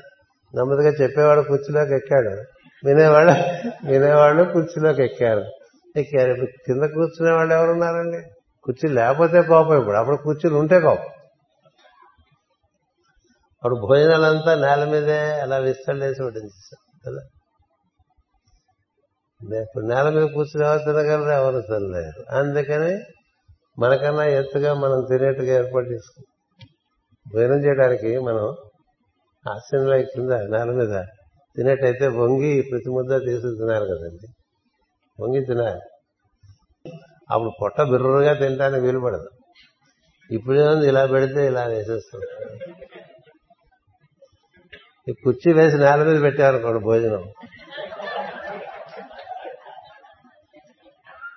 దాదాపు మాటి మాటికి మనకి పశ్చిమ సహస్రం పడితే కానీ భోజనం అవ్వదు. కదా? పశ్చిమ సహస్రం పడదనుకోండి అసలు పొట్ట ఉండే ప్రశ్న ఉంది. తమలపాకల్లే ఉంటుంది నడువు కదా? ఉడ్యాణ పీఠ నిలయ అంటూ ఉంటాం కదా. ఉడ్యాణ పీఠం అంటే అసలు ఉందా లేదా నడవనట్టుగా ఉంటుంది ఆవిడికి. దేవతా స్వరూపాలందరికీ మనకి దక్షిణాన్ని తెలియకొద్ది ఇంత ఇంత పొట్టలు పెట్టేస్తుంటారు. అట్లా. ఇది దత్తాత్రేయుడికి ఇంత పొట్ట. ఒక గణపతి తప్ప ఎవరికి పొట్టలు పెట్టకూడదు. దత్తాత్రేయుడికి పొట్ట ఏంటండి? చాలా దుఃఖం వస్తుంది చూడంగానే. ఇట్లా చేశారు రానని చెప్తూ ఉంటాడు నాతో. నేను కర్ణాటక వెళ్ళినప్పుడు చూస్తున్నప్పుడు. నన్ను ఇటు తయారు చేశారు వెళ్ళాను విష్ణుమూర్తికి పొట్ట. పొట్ట కాదు నడువు ఇంత ఇంత నడువులు వాళ్ళంతా సింహ మధ్యములు అంటే ఉందో లేదో. ఇప్పుడు భీముడు కూడా ఎంత తిన్నా ఆయన సింహ మధ్యముడు అంటే నడువు మాత్రం ఇంతే ఉంటుందండి. మిగతా అంతా ఇలా. వీ షేప్లో ఇలా ఉండదు. కొంతమంది బోర్లించిన వీ అది. బోర్లించిన వీ కదా ఇలా ఉంటాం మనం. ఎలా ఉండకూడదు. ఇలా ఉండాలి. కదా? అందుచేత ఎందుకు చెప్తున్నాను? మన శరీరాలకి మనం లొంగిపోయామనే కదండి మనం అంతా కూర్చోవాలి. ఇద్దరు తప్ప అక్కడ ముగ్గురు ఐదుగురు ఉన్నారండి. ఇక్కడ కనిపించేది. వాళ్ళకి భవిష్యత్తు ఎట్లా ఉంటుందో మనం చూడాలి. అందుకని శరీరానికి లొంగిపోయాము. సరే ఇంద్రియాలకి ఎలాగో లొంగిపోయాం మనకి మామూలుగా శుచైనవి శుభ్రమైనవి తర్వాత ఆరోగ్యం కలిగించేవి అవి తినటం మానేసి ఏవేవో తింటున్నాం. మనం చాలా ఫాస్ట్ మన ఫుడ్ ఫాస్టే. ఫాస్ట్ ఫుడ్ కదా? ఏమిటో తెలియదు ఎందుకు తింటున్నామో తెలియదు ఏం తాగుతున్నామో తెలియదు. ఎవడో కొబ్బరి నీళ్ళు తాగడం అందరూ కోకా కోలా తాగుతారు. దానివల్ల ఏం జరుగుతుంది ఇప్పుడు తెలియదు. మనం రెండో భాగంలో ప్రవేశిస్తామే అప్పుడు ఉంటుంది దాన్ని. ఇప్పుడు శరీరం పెరిగే వయసులో ఏం తిన్నా పర్వాలేదు. కానీ దాని ప్రభావం తర్వాత వెనకరించి వస్తుంది ప్రభావం. ఇలా మనం కంకర రోడ్డు మీద కారులో వెళ్ళిపోయామనుకోండి మనకేం తెలియదు ముందుకు వెళ్ళిపోతూ ఉంటే. ఎక్కడన్నా మన ఆగాస వచ్చి ఆగామనుకోండి తలుపు తీయంగానే దుమ్మంతా వచ్చి మన మొహం మీదే పడుతుంది. అంతే. మన వెనకనే వస్తుంటే మనం ముందు చేసుకువెళ్తున్న పనులన్నీ మనం వెనక నుంచి వస్తుంటే ఏం పర్లేదు నీ వెంటే ఉంటారు. మన వెంటే వచ్చేస్తాయి. అవి నెమ్మదిగా చూపిస్తాయి. మరి అప్పుడు అట్లా తిన్నావు కదా అప్పుడు అట్లా తాగావు కదా అప్పుడు సమయం లేదు సందర్భం లేదు ఓ శుచి లేదు రుచి లేదు కదా? ఓ స్వచ్ఛత లేదు. ఎవడు నెయ్యి తిండు కదా? ఎవడు తిండు. అంటే హెల్త్ ప్రోగ్రామ్లో నెయ్యి లేదు. అదేంటది? అసలు నేతి అన్నమే ఒక పద మంచి ఇదిగా మనకి లలిత సహస్రంలో చెప్తారు. నెయ్యి మేధస్సుకి చాలా ముఖ్యం. అది కూడా ఆవు నెయ్యి గేదె నెయ్యి కాదు. గేదె నెయ్యి రుచిగా ఉండొచ్చు కానీ ఆవు నెయ్యే మేధస్సును బాగా వృద్ధి చేస్తుంది. నెయ్యి మానేసాం అనుకోండి అసలే మనకి మరుపు. ఇక నెయ్యి కూడా మానేస్తే చక్కగా. అన్నీ మర్చిపోవచ్చు అన్నీ మర్చిపోవచ్చు ఇలా తయారు చేసుకుంటున్నాం. మన ఇంద్రియాలకి బాగా వస్తాయి.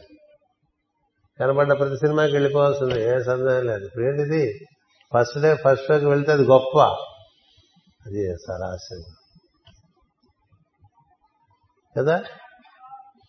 అందుకనే కదా వాడు నాకు మూడు రోజుల్లోనే కోటి రూపాయలు వచ్చేసినాయి వంద కోట్లు వచ్చేసినాయి నాకు రెండు రోజుల్లోనే వంద కోట్లు వచ్చేసినాయి. వారానికి ఐదు కోట్లు వచ్చేస్తున్నాయి. ఇట్లా రాసుకుంటున్నారు కదా ఎవరు మనమేగా ఇస్తున్నాం? అంత వెళ్ళి వచ్చిన రోజున చూసేయాలి. ఓ యాభై రోజులు ఆగితే ఉందో లేదో ఉంటే బాగుందని అనుకున్నప్పుడు వెళ్ళొచ్చుగా మూడు రోజులు మారిపోయే సినిమాలు ఏం చూడాలండి? అలాగే ఏముంటాయి అందులో? ఎప్పుడో మంచి సినిమా అన్ని సినిమాలు చూడాలి. అన్ని ఫస్ట్ డే ఫస్ట్ షో. చూసారా మళ్ళీ ఇదోటి ఆ కన్నులు దేనికి వాడుతున్నారు? చెవులు కన్నులు నాలుక ముట్టుకోవటం. స్పర్శ ఏది పడితే అది ముట్టుకోకూడదు మరి పెద్దలు ఏం చెప్పారు తెలుసా? ఇలా పెట్టు కూర్చోను రా. పని ఉంటే విప్పండి చెప్పి ఇలా పెట్టు కూర్చోండి. పనుండే పని ఉంటే చేతులు విప్పండి. లేకపోతే ఇలా పెట్టు కూర్చుంటే నీలో ఉండేటువంటి ఇడా పెంగళ ప్రజ్ఞలు సమతూకంగా మళ్ళీ శరీరంలో ప్రవహించి నీకు సర్దుబాట్లు చేస్తుంది ఇదిలా పడేసి ఇదిలా పడేసి ఎట్లాగో అట్లా పెట్టుకుంటూ ఉంటే అందుకని పూర్వకాలంలో పని లేకపోతే రెండు చేతులు ఇలా కలిపి పెట్టుకునేవాడు రెండు కాళ్ళు కూడా కలిపి పెట్టుకునేవాడు ఎందుకో తెలుసా? అప్పుడు the whole system is locked అట ఈ సిస్టమ్ లాక్ అయి ఉంటే అంటే రెండు కాళ్ళు దగ్గర చేసుకుని ఒక కాళ్ళ మీద ఒక కాలు అక్కడ మనం బంధం వేసుకున్నాం. అలాగే రెండు చేతులు ఇలా చేసుకున్నాడు. ఇలా చేసుకోవచ్చు ఇలా చేసుకోవచ్చు ఇలా చేసుకోవచ్చు ఎలా రెండు కలిసి ఉన్నాయనుకోండి ఇలా ఉంటే నీ లోపల బయట నుంచి ఏం ప్రవేశించదు తెలుసా? కూర్చున్నప్పుడు ఏం పని లేకుండా కూర్చున్నప్పుడు ఆ కాలు ఇటు ఈ కాలు ఇటు ఈ చెయ్యి ఇటు ఆ చెయ్యి ఇటు వేస్తే వాటిలోంచి అన్ని ప్రవేశిస్తాయి లోపల అని చెప్పారు క్రొత్త విద్యలో. మనకి మరి లేదు కదా. అందుకని అన్ని లోపలికి ప్రవేశిస్తాయి. చుట్టుపక్కలన్నీ మన లోపలికి వచ్చేస్తాయండి. అవి కూడా ఏంటో తెలుసా? Negatives are faster in their entry into you then positives అందుకే నాసిగా అయిపోతుంటాం. మనకి శరీరము మనకి లో అందుబాటు లొంగదు. ఇంద్రియములు లొంగవు. అవి చెప్పినట్టు మనం వెంటనే అవి చెప్పినట్టు మనం వెంటనే నేను చూస్తుండగానే జరిగింది. మా ఊళ్ళో జగదాంబ జంక్షన్ ఉంటుంది అక్కడ రెండే సినిమా హాల్ ఇప్పుడు మూడైనాయేమో మనకు తెలియదు ఒక ఆయన అట్లా కారులో వెళ్తూ డ్రైవ్ చేస్తూ ఇది ఏం సినిమాలు ఆడుతున్నాయో చూస్తూ ఆ పక్కన ఉండే బస్ స్టాండ్లో మనుషులు మీకు ఎక్కించేశారు ఇదేంటంటే అంత రోడ్డు ఉంటే ఇలా వచ్చేసారు బస్ బస్ స్టాండ్ బస్ స్టాప్లోకి వచ్చేసారంటే పొరపాటు అయిపోయిందండి అంటే అందులో ఒక ఆయన చెప్పాడు. అటు చూశారు కదా మీరు సినిమా ఉన్నాయి చూశారు కదా అంటే అవునండి బుద్ధి ఉండదండి మరి అన్నా సరే? పొరపాటు ఏంటంటే ఎన్నైనా వినాల్సి వస్తుంది కదా. నేను కళ్ళారా చూశాను. అట్లా సినిమా బొమ్మలు చూస్తూ మనం మోటార్ సైకిళ్ళను కార్లో డ్రైవ్ చేసాం అనుకోండి ఎవరి మీద ఎక్కించేస్తాం? కన్ను ఎట్టు చూడాలో తెలియదు అందుకని మనం కూడా గుర్రాలుగా కళ్ళ గంతలు కట్టుకున్నాం. చెవులు అన్ని అన్నీ వినాలి మనం. ఏ ఏది వినకూడదు? ప్రతి విషయం మనకు కావాలి కదండి. పనికొచ్చే విషయం తప్ప అన్నీ కావాలి మనకి అన్నీ వినాలి. వాళ్ళింటే ఏమవుతుంది? వీళ్ళింటే ఏమవుతుంది? వాళ్ళు ఏమనుకుంటున్నారు? వీళ్ళు ఏమనుకుంటున్నారు? ఎవడేమనుకుంటే నీకు నీ దారిలో పోవచ్చు కదా. ఈ చెవులు మూడు వందల అరవై డిగ్రీలోనూ పనిచేస్తూ ఉంటాయి. ఈ కళ్ళు కూడా అలాగే పనిచేస్తూ ఉంటాయి కదా? ఏవేవో పోగేసుకుంటాయి. ఇంద్రియాల ద్వారా ఎన్నైనా పోగేసుకుంటూ ఉంటామా? ఈ క్రికెట్ మ్యాచ్లు పోగేసుకుంటాం సినిమాలు పోగేసుకుంటాం ఈ రాజకీయ నాయకులు పోగేసుకుంటామండి భయంకరంగా. వాళ్ళు చేసే పనులు అవన్నీ తెలుసుకుని బాధపడిపోతూ ఉంటాం కదా. ఎందుకు వచ్చిన కూడా ఇలా కూర్చుంటే పని. Lock your system. If you lock your system and open your ఆజ్ఞ you get from higher success అలా కళ్ళు మూసుకుని ఆ పాల భాగంలో వెలుగును చూస్తూ ఈ కాళ్ళు ముడి వేసుకుని చేతులు ముడి వేసి కూర్చున్నాం అనుకో అప్పుడు నీకు వెర్టికల్ డిస్టెన్స్ ఉంటాయి. లేకపోతే సరౌండింగ్స్ నుంచి అన్ని లోపల చేరిపోతుంది ఇట్లా మనకి శరీరంకి వశమైపోయాం ఇంద్రియాలకి వశమైపోయాం ఇంకా మనోభావాల గురించి చెప్పేది ఏముంది? చెప్పేది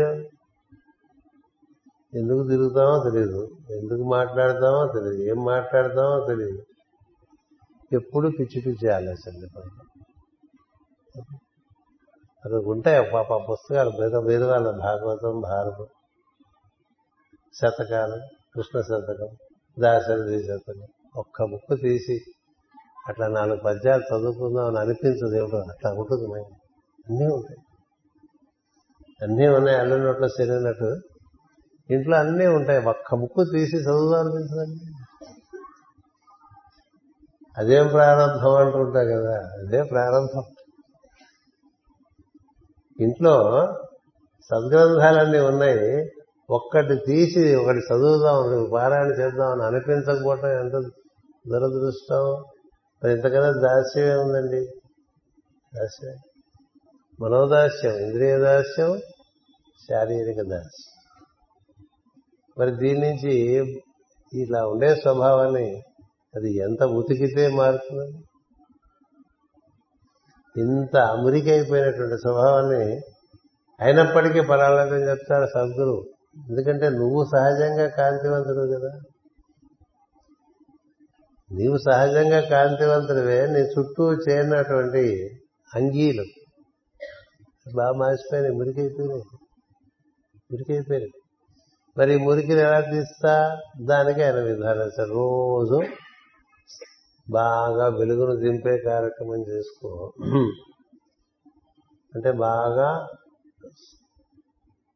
సూర్యకాంతి నుంచి వచ్చేటువంటి ఆ వెలుగుందే దాన్ని బాగా ఆవాహనం చేస్తే నింపు తత్ సవితురు వరేణ్యం తత్ సవితురు వరేణ్యం. ఆ వెలుగు నన్ను ఆవరించుగాక ఆ వెలుగు నన్ను ఆవరించుగాక ఆ వెలుగు నన్ను ఆవరించుగాక భూర్భువస్వ లోకాలను ఆవరించుగాక. ఏ వెలుగైతే మూడు లోకాలను వెలుగుతోందో ఆ వెలుగు నా శిరస్సులో ప్రవేశించి నా ఉదర ఉరస్సులో ప్రవేశించి నా ఉదరంలో ప్రవేశించి నా పాదములు హస్తములో ప్రవేశించాలి. ఒక్కొక్క తరంగం అట్లా గాయత్రి మంత్రం చదువుతుంటే ఓ తరంగం వెలుగలా మనలో దిగుతుంది అనుకోండి అలా భావన చేస్తే ఎంత బాగుంటుంది? మామూలుగా మనం షవర్ చేస్తాం కదా. ఒక షవర్ మీద కూర్చుంటే కింద నూనె పడితే అలా ధారగా పడుతూ ఉంటుంది కదా అదేగా అభిషేకం. అలాగే నీరుతో శరీరాన్ని పవిత్రం చేసినట్టు మనసేంద్రియ శరీరాన్ని మూడింటిని చక్కగా మంత్రపూతమైనటువంటి ఉచ్చారణతో వెలుగును ఆహ్వానం చేసామనుకోండి ఎంత అదృష్టం అండి? మనకి గురుగారు ఉదయ సంధ్య ఉభయ సంధ్యలందు గాయత్రి మంత్ర గానం ఇచ్చారు. అది ఎలా చేసుకోవాలి?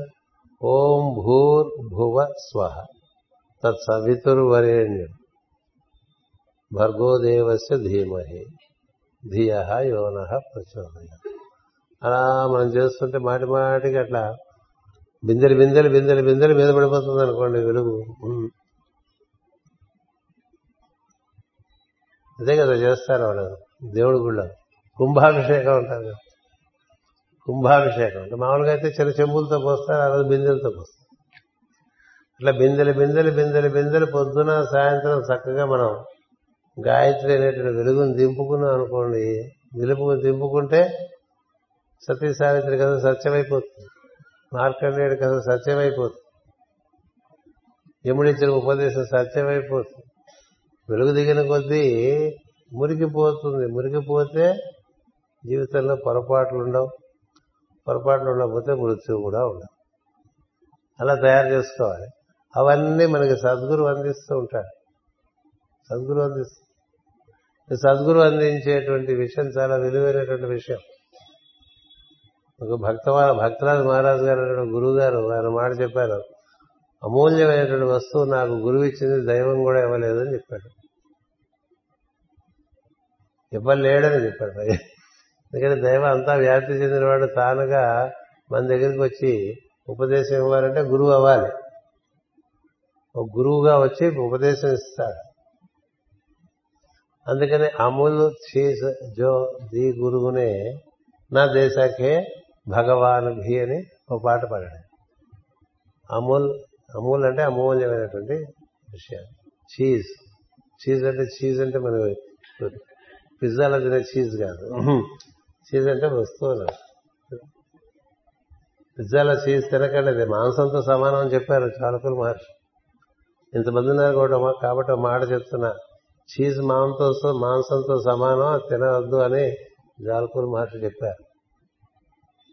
మన వాళ్ళు చీజ్ తింటే ఇప్పుడు ఫ్యాషన్గా పెట్టుకుంటారు ఇంకంతకన్నా దురదృష్టం ఉంది ఉన్న దరిద్రానికి ఇంకొంచెం దరిద్రం వేడం ఇప్పటికే సత్యం దరిద్రం ఉంది మన దగ్గర కదా? ఆ దరిద్రానికి ఇంకా దరిద్రం చిరతనంలోనే మనం అందరికీ చీజ్ నేర్పామనుకోండి మనం పాడవడం కాకుండా వాళ్ళు కూడా పాడు చేసే వాళ్ళు అవుతాం. ఏ సందేహం లేదు. ఉమ్మాటికి సత్యం. ఎందుకంటే ఋషి వాక్ కదా? సరే ఆ చీజ్ వదిలేండి మరి ఈ చీజ్ హిందీ చీజ్ ఇది. అమూల్ చీజ్ అమూల్ చీజ్ జో ది గురువునే ఏ ఏ విలువైనటువంటి వస్తువు ఇట్లా నవ్వుకురావు నాకు గురువు ఇచ్చాడో అది దైవం కూడా ఇవ్వలేకపోయాడు అని అదే ముందు ఆయన సత్యాన సర్వతాలు విపరీతంగా చేసేవాడు విపరీత భక్తరాజ మహారాజ్ గారు చాలా సత్యాన సమతాలు చేసేవాడు చేశారు సత్యారాయణ స్వామి వ్రతంలో బోల్డ్ మహిమలు ఉంటాయి కానీ ఆయనకి ఏమీ కాలే.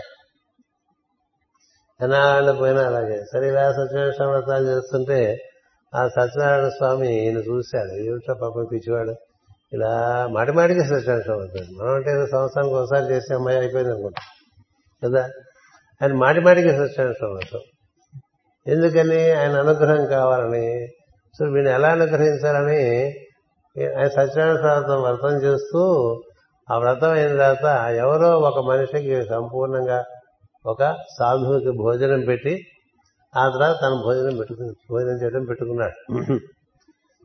సరే సాధువులు ఎప్పుడు దొరుకుతారా? మనకి మంచి టైం వచ్చినప్పుడు దొరకరు.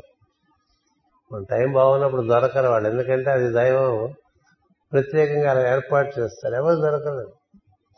ఎవరు దొరకకపోతే ఓ పక్కీరు కనిపించాడు. పక్కీరు అయితే ఆయన కూడా మనిషి కదా అని మా ఇంటికి వచ్చి భోజనం చేస్తావా? అంటే ఆయన ఇక్కడ తెచ్చిపెట్టి తింటాను అక్కడ తెచ్చిపెట్టాడు. ఆయన భోజనం చేసిన దగ్గర కూర్చోమన్నాడు. భోజనం చేస్తుంటే కూర్చున్నాడు. భోజనం అంతా అయిపోయిన ఇలా రా అని పిలిచాడు.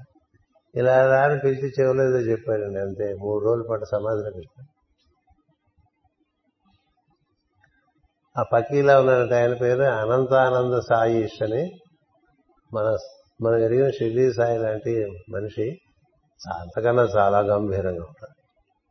ఆయన కళ్ళు కానీ ఆయన కఫని కానీ అబ్బో అసలు చూస్తేనే ఒళ్ళు జలదరిస్తుంది అనంతానంద సాయిష్ ఈ బ్రాహ్మణ్ పిలిచి ఏది భక్తరాజ మహారాజు అనేటువంటి అని పిలిచి చెవులో ఊదాడండి అంతే ఆ ఊదటంతో ఈయన వెళ్ళిపోయాడు అలా. మూడు రోజులు సమాధి.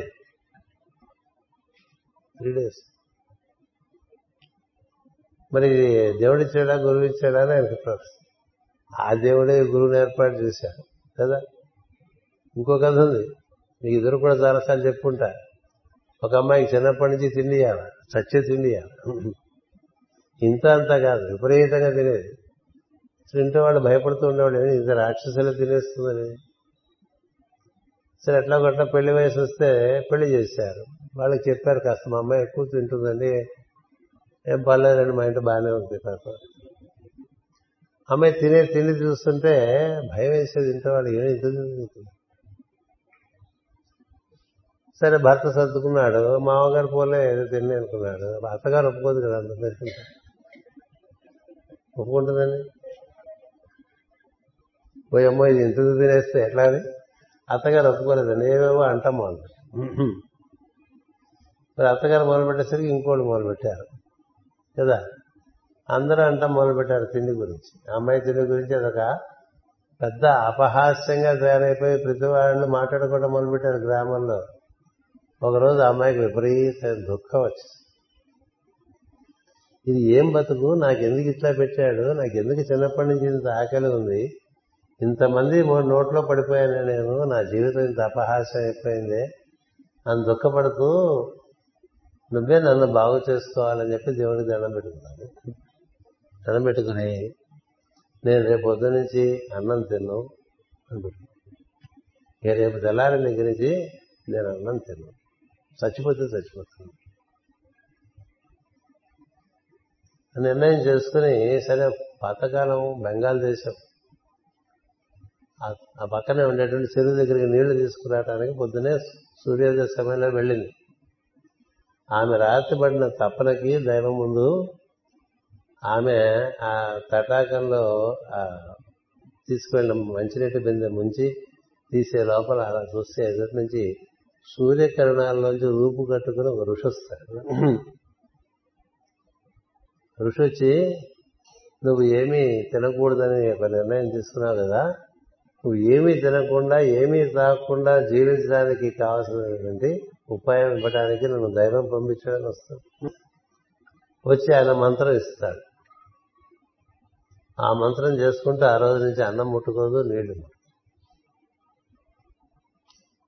అన్నం లేదు నీళ్ళు లేదండి చిన్నపిల్ల ఇరవై ఏళ్ళు కూడా ఉంది. సరే ఇంట్లో అందరికీ వండేది అందరికీ పెట్టేది తను తినలే. ఏం తినలేదని అడిగాడు. నేను ఇంకా తిన్నాను అంటే ఏదో కోపం వచ్చిందేమోలే. ఈ పూట మాడితే రేపు తింటుంది అనుకుంటాం కదా. రాత్రికి తినలేదు. మర్నాడు తినలేదు. మర్నాడు తినలేదు. మర్నాడు ఇంకా తినలేదు. వాళ్ళకి ఆశ్చర్యం ఇలా తినకుండా తినకపోవడం వల్ల ఆ అమ్మాయికి ఓ రెండు సౌలభ్యాలు ఏర్పడిపోయినాయి. మూత్ర విసర్జన లేదు మన విసర్జన ఏమిటంటే జరిగింది ఆ ఋషి వచ్చి సూర్యకిరణములను భుజించడం ఇచ్చాడండి అలా సూర్యుడిని చూస్తే ఆ సూర్యకిరణముల నుంచి మనకి ప్రాణం వస్తుంది ప్రజ్ఞ వస్తుంది. అవల్ల అదే బ్రేక్ఫాస్ట్ అదే లంచ్ అదే డిన్నర్ అలా బతుకు. అలా ఆవిడ యాభై ఏళ్ళ తర్వాత బతికున్న బతికిన సందర్భంలో ఈ పరమహంస యోగానంద ఆయన ఆవిడ గురించి విని వెళ్ళి చూస్తానికి వెళ్తాడు. నిరాహార యోగిని అని మీకు ఒక ఆత్మయోగి ఒక ఆత్మయోగి కథ పుస్తకం ఉంది కదా ఆటోబయోగ్రఫీ ఆఫ్ ఏ యోగి అందులో నిరాహార యోగిని అనేటువంటి ఒక అధ్యాయం ఉంటుంది. అందులో ఆయన రాసుకొస్తాడు ఇదంతా. ఆవిడ దగ్గర వెళ్ళి చూస్తే ఆవిడ కన్నుంట సూర్య గోడలాగా బయట. కాంతి. శరీరం కాంతి. అంత కాంతి ఉందగా గురువు గురువు కదా. అలాగే అనంత ఆనంద సాయస్సు కదా. అలాగే మన సద్గురువులుగా అందరి దగ్గర ఎన్నెన్ని ఎంతమంది ఎన్ని విధాలుగా సద్యో ఫలితంగా మార్పు చెందిన వాళ్ళు ఉన్నారు కదా.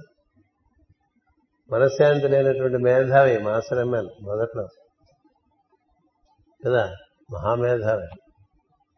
అని అన్నిట్లోనూ బాగా రాణించేవారు. ఏ విషయంలోనూ తక్కువగా అన్నిట్లోనూ మేధావి. కానీ మనశ్శాంతి. మనశ్శాంతి అక్కడెక్కడ దొరుకుతుంది కుంభకోణంలో అని తెలిస్తే చెప్పుకొని పోనీ వెళ్దాం ఏం దొరుకుతుందో చూద్దాం అని వెళ్తే నేను వెళ్ళేసరికి ఆయన అట్లా ఆ వీధి గుమ్మం దగ్గర నిలబడి ఎందుకు వచ్చావు అని అడిగట. కదా? ఆయన కోసమే నిలబడిగా ఎందుకు వచ్చావంటే మరి ఆయన అడిగేశాడు కదా ఎందుకు చెప్పకుండా ఉండాలి తర్వాత మాట్లాడదానని అనలేదు. మనశ్శాంతి కోసం వచ్చానన్నమాట ఆయన రోడ్డు మించి. ఈయనేమో ఇంటి గుమ్మం దగ్గర ఉన్నారు. అంటే ఇచ్చాను. ఇది ఇచ్చానంటాం ఆయనకు మనశ్శాంతి అడ్డాలు అర్థం ఆయన రాస్తున్నారు అదేంటది? ఎలా ఎలా వచ్చేసిందండి? మనకు వస్తుందా? మనం అడిగామనుకోండి మళ్ళీ కనపడతా మీ వల్ల నాకే అది పోయిందిరా అన్నట్టుగా ఉంటుంది. కదా? అంటే సద్గురువు సద్గురు ఎలా ఉంటాడు అనేది మనకి ఉదాహరణలు ఉన్నాయి కదా? ఇంచేది మనగ్గా మనం మార్చుకోలేనిది సద్గురువు మనకిగా మనం మార్చుకోలేని విషయాలు సద్గురు ఆశ్రయంలో మార్చుకో మార్చడం సులభం అండి. ఇన్స్పైట్ ఆఫ్ అస్ మనం మారిపోతాం. ఇన్స్పైట్ ఆఫ్ అస్ ఇదేంటి వీడు ఇలా ఉండేవాడు ఇలా ఇంతలా ఎలా అయిపోయాడని అనిపిస్తుంది. కదా? అలా మనకి సద్గురు సమాశ్రయణం వల్ల ఈ స్వభావమును చక్కగా తీర్చిదిద్దుకోవటం అనే కార్యక్రమంలో మనం ప్రవేశించడానికి అంతా. అంతా ఏం చేసి పెడుతుంది నీకు? నీ స్వభావాన్ని నీ క్షరపురుషుని చక్కగా మార్పు అక్షరుడికి ఇబ్బంది లేదు. అక్షరుడు దేవుని ప్రతిమే. ఇమేజ్ ఆఫ్ గాడ్ అంటూ ఉంటాం కదా. God made man in his own image and likeness రాస్తున్నారు వాడు మనం ఏం రాస్తున్నామంటే దైవాంశలే జీవులందరూ అందుకని దైవానికి ప్రతిరూపంగా ఉంటాం మనం. కానీ ప్రతిరూపంగా ఉంటామని మనం మనకే మనకి నమ్మకం లేనటువంటి స్థితిలోకి దిగదా ఎందుచేత? మన స్వభావము చేత. అందుచేత ఈ స్వభావాన్ని చక్కగా పునర్నిర్మాణం చేసుకోవాలి. ఈ స్వభావాలు ఎలా ఉంటాయంటే తేలు స్వభావం ఉండొచ్చు పాము స్వభావం ఉండొచ్చు ఎద్దు స్వభావం అవే ద్వాదశ రాశిలో చూపిస్తా కదా. ఎద్దు స్వభావం. పంది స్వభావం. ఏ శుభ్రత ఉండదు పంది కదా? ఎద్దు అంటే ఎదుటివాడితో మనకేం సంబంధం లేదు మన దాని మనం పోతూ ఉంటాం. నేను అట్లా పెద్దాన్ని సంస్కరించవచ్చు. గాడిద గుర్రం. ఎవరులే గుర్రం లాంటి వాళ్ళు గాడిదలు అయిపోయారు అనుకోండి. అలా మనకి మన స్వభావాల్లో అన్ని జంతు స్వభావాలు ఉంటాయి. మీ రాశి ఏంటండి అంటే వాడి స్వభావం సులభంగా తెలుసుకోవచ్చు. లగ్నం అంటే ఇంకొంచెం తెలుసుకోవచ్చు కదా? చంద్రుడు ఎక్కడున్నాడు? నక్షత్రం ఏంటో తెలుసుకుంటే చంద్రుడు ఎక్కడున్నాడో తెలుసుకో. ఎన్నిటికి పుట్టారు ఏంటంటే లగ్నం తెలుసుకో ఆరుడ లగ్నం. ఏ రోజు పుట్టారంటే సూర్యుడు ఎక్కడున్నాడో తెలుసుకో. చాలు మూడు ఉంటే చాలు. ఇది జన్మించిన సమయంలో సూర్యుడు ఎక్కడున్నాడు? చంద్రుడు ఎక్కడ ఉన్నాడు లగ్నం ఎక్కడ ఉంది ఉంటే వీడి సిలబస్ ఏమిటో తెలిసిపోతుందండి. అలా ఇచ్చారు జ్యోతిషాల సులువులు సో ఆ మూడిటి బట్టి వాడికి ఏమిటో వాడు ఎలా ఉన్నాడో ఎలా మార్పు చెందాలో తెలుస్తుంది అందుకని గురువు గారు దాన్ని బట్టి ప్రతి వాడికి వాడికి తగ్గ కార్యక్రమం వాడికి ఇస్తారు. కప్పకి పాముకి ఇచ్చిన సిలబస్ ఇవ్వరు పాము పాముకి ఒక రకమైనటువంటి శిక్షణ ఉంటుంది. కప్పకి ఇంకో రకమైన సిలబస్ ఎలుకకు మరొక సిలబస్ ఉంటుంది.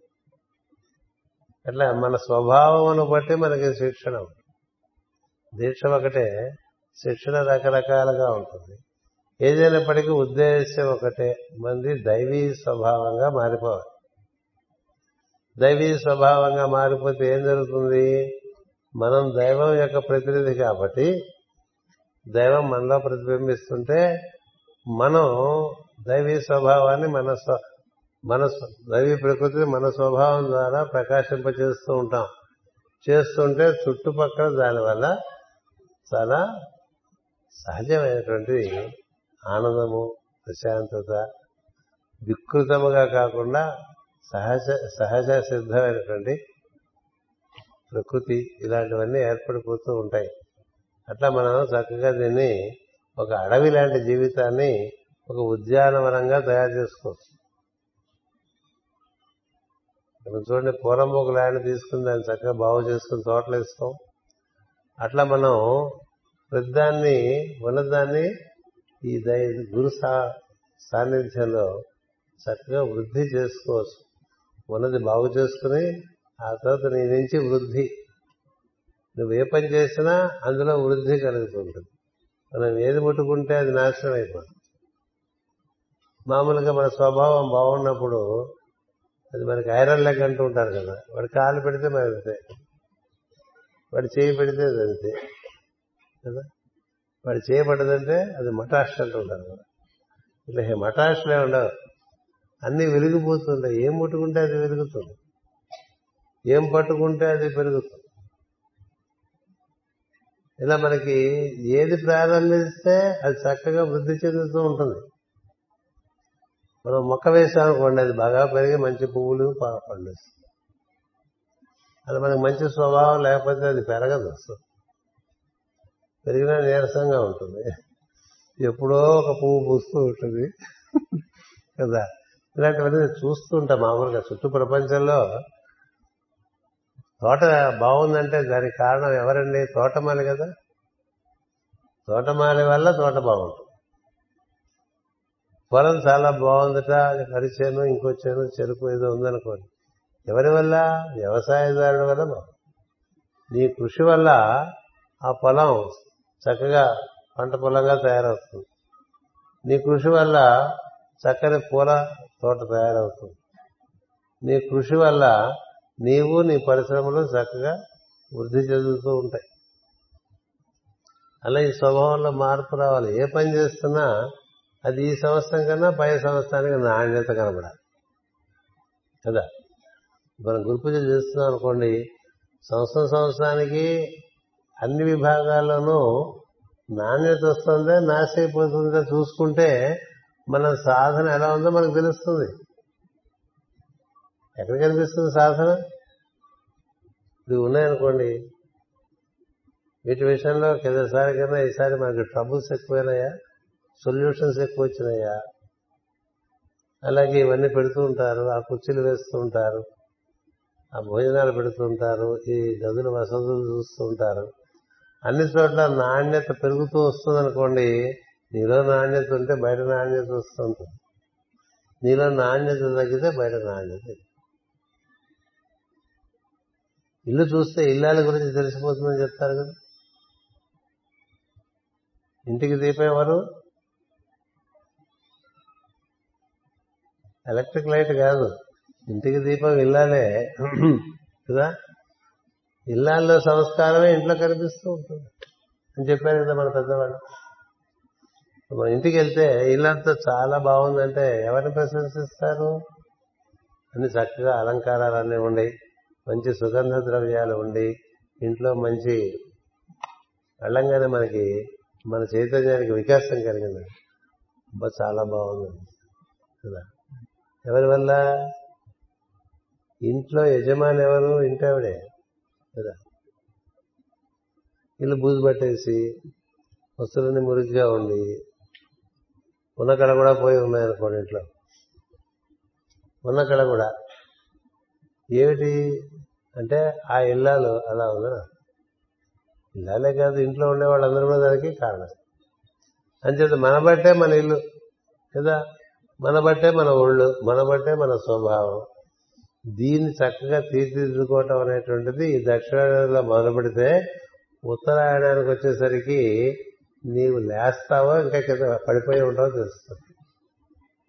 ఉత్తరాయణంలో ఊర్ధ్వగతి అనేటువంటిది కలగటము కలగకపోవటం అనేటువంటిది దక్షిణాయనంలో నీ స్వభావంలో నువ్వు ఏర్పాటు చేసుకున్నటువంటి నాణ్యతను బట్టి ఉంటుంది. అందుకని ఈ దక్షిణాయనం అంతా కూడా రాజత్వరణం అని ఈ ఉత్తరాయణం అంతా కూడా మకర త్వరణం అని చెప్తా అది వెలుగుదారుల్లో నడుస్తాం అక్కడ. ఇక్కడ భూమి మీద నడుస్తాం. పదార్థంతో కూడి నడిచేటువంటిది ఇది. అక్కడ ప్రజ్ఞతో కూడి సూక్ష్మ లోకాల్లో సంచరించేటువంటిది ఉత్తరాయణం. ఈ ఉత్తర దక్షిణాయనాల కథలు అవి ఉన్నాయి మనకి. మనం ఉత్తరాయణం పుణ్యకాలం వచ్చిందని గబగబ ఏదో పొందేద్దాం అనుకుంటే దొరకదు. ఎందుకు చేద్దంటే దాని యొక్క హోంవర్క్ అంతా దక్షిణాయనంలో ఉంది. పరీక్ష ముందు చదువుకుంటే ఏమొస్తుందో నేను రాదు. తెలిసిన కాస్త కంగారు వల్ల మర్చిపోతూ ఉంటుంది ఎప్పుడూ చదువుకుంటున్నాం. ఎప్పుడూ చదువుకుంటూ ఉంటే అంత ఆకలింపు అయిపోయి పరీక్ష నాడు అంత పరిశ్రమ చేయక్కర్లే. మామూలుగా రోజు చదువుకున్నట్టే చదువుకోవచ్చు. రోజు చదువుకున్నట్టే చదువుకుని పరీక్ష రాసేయచ్చండి ఎందుకంటే ఇప్పటికే చదివేశావు కదా.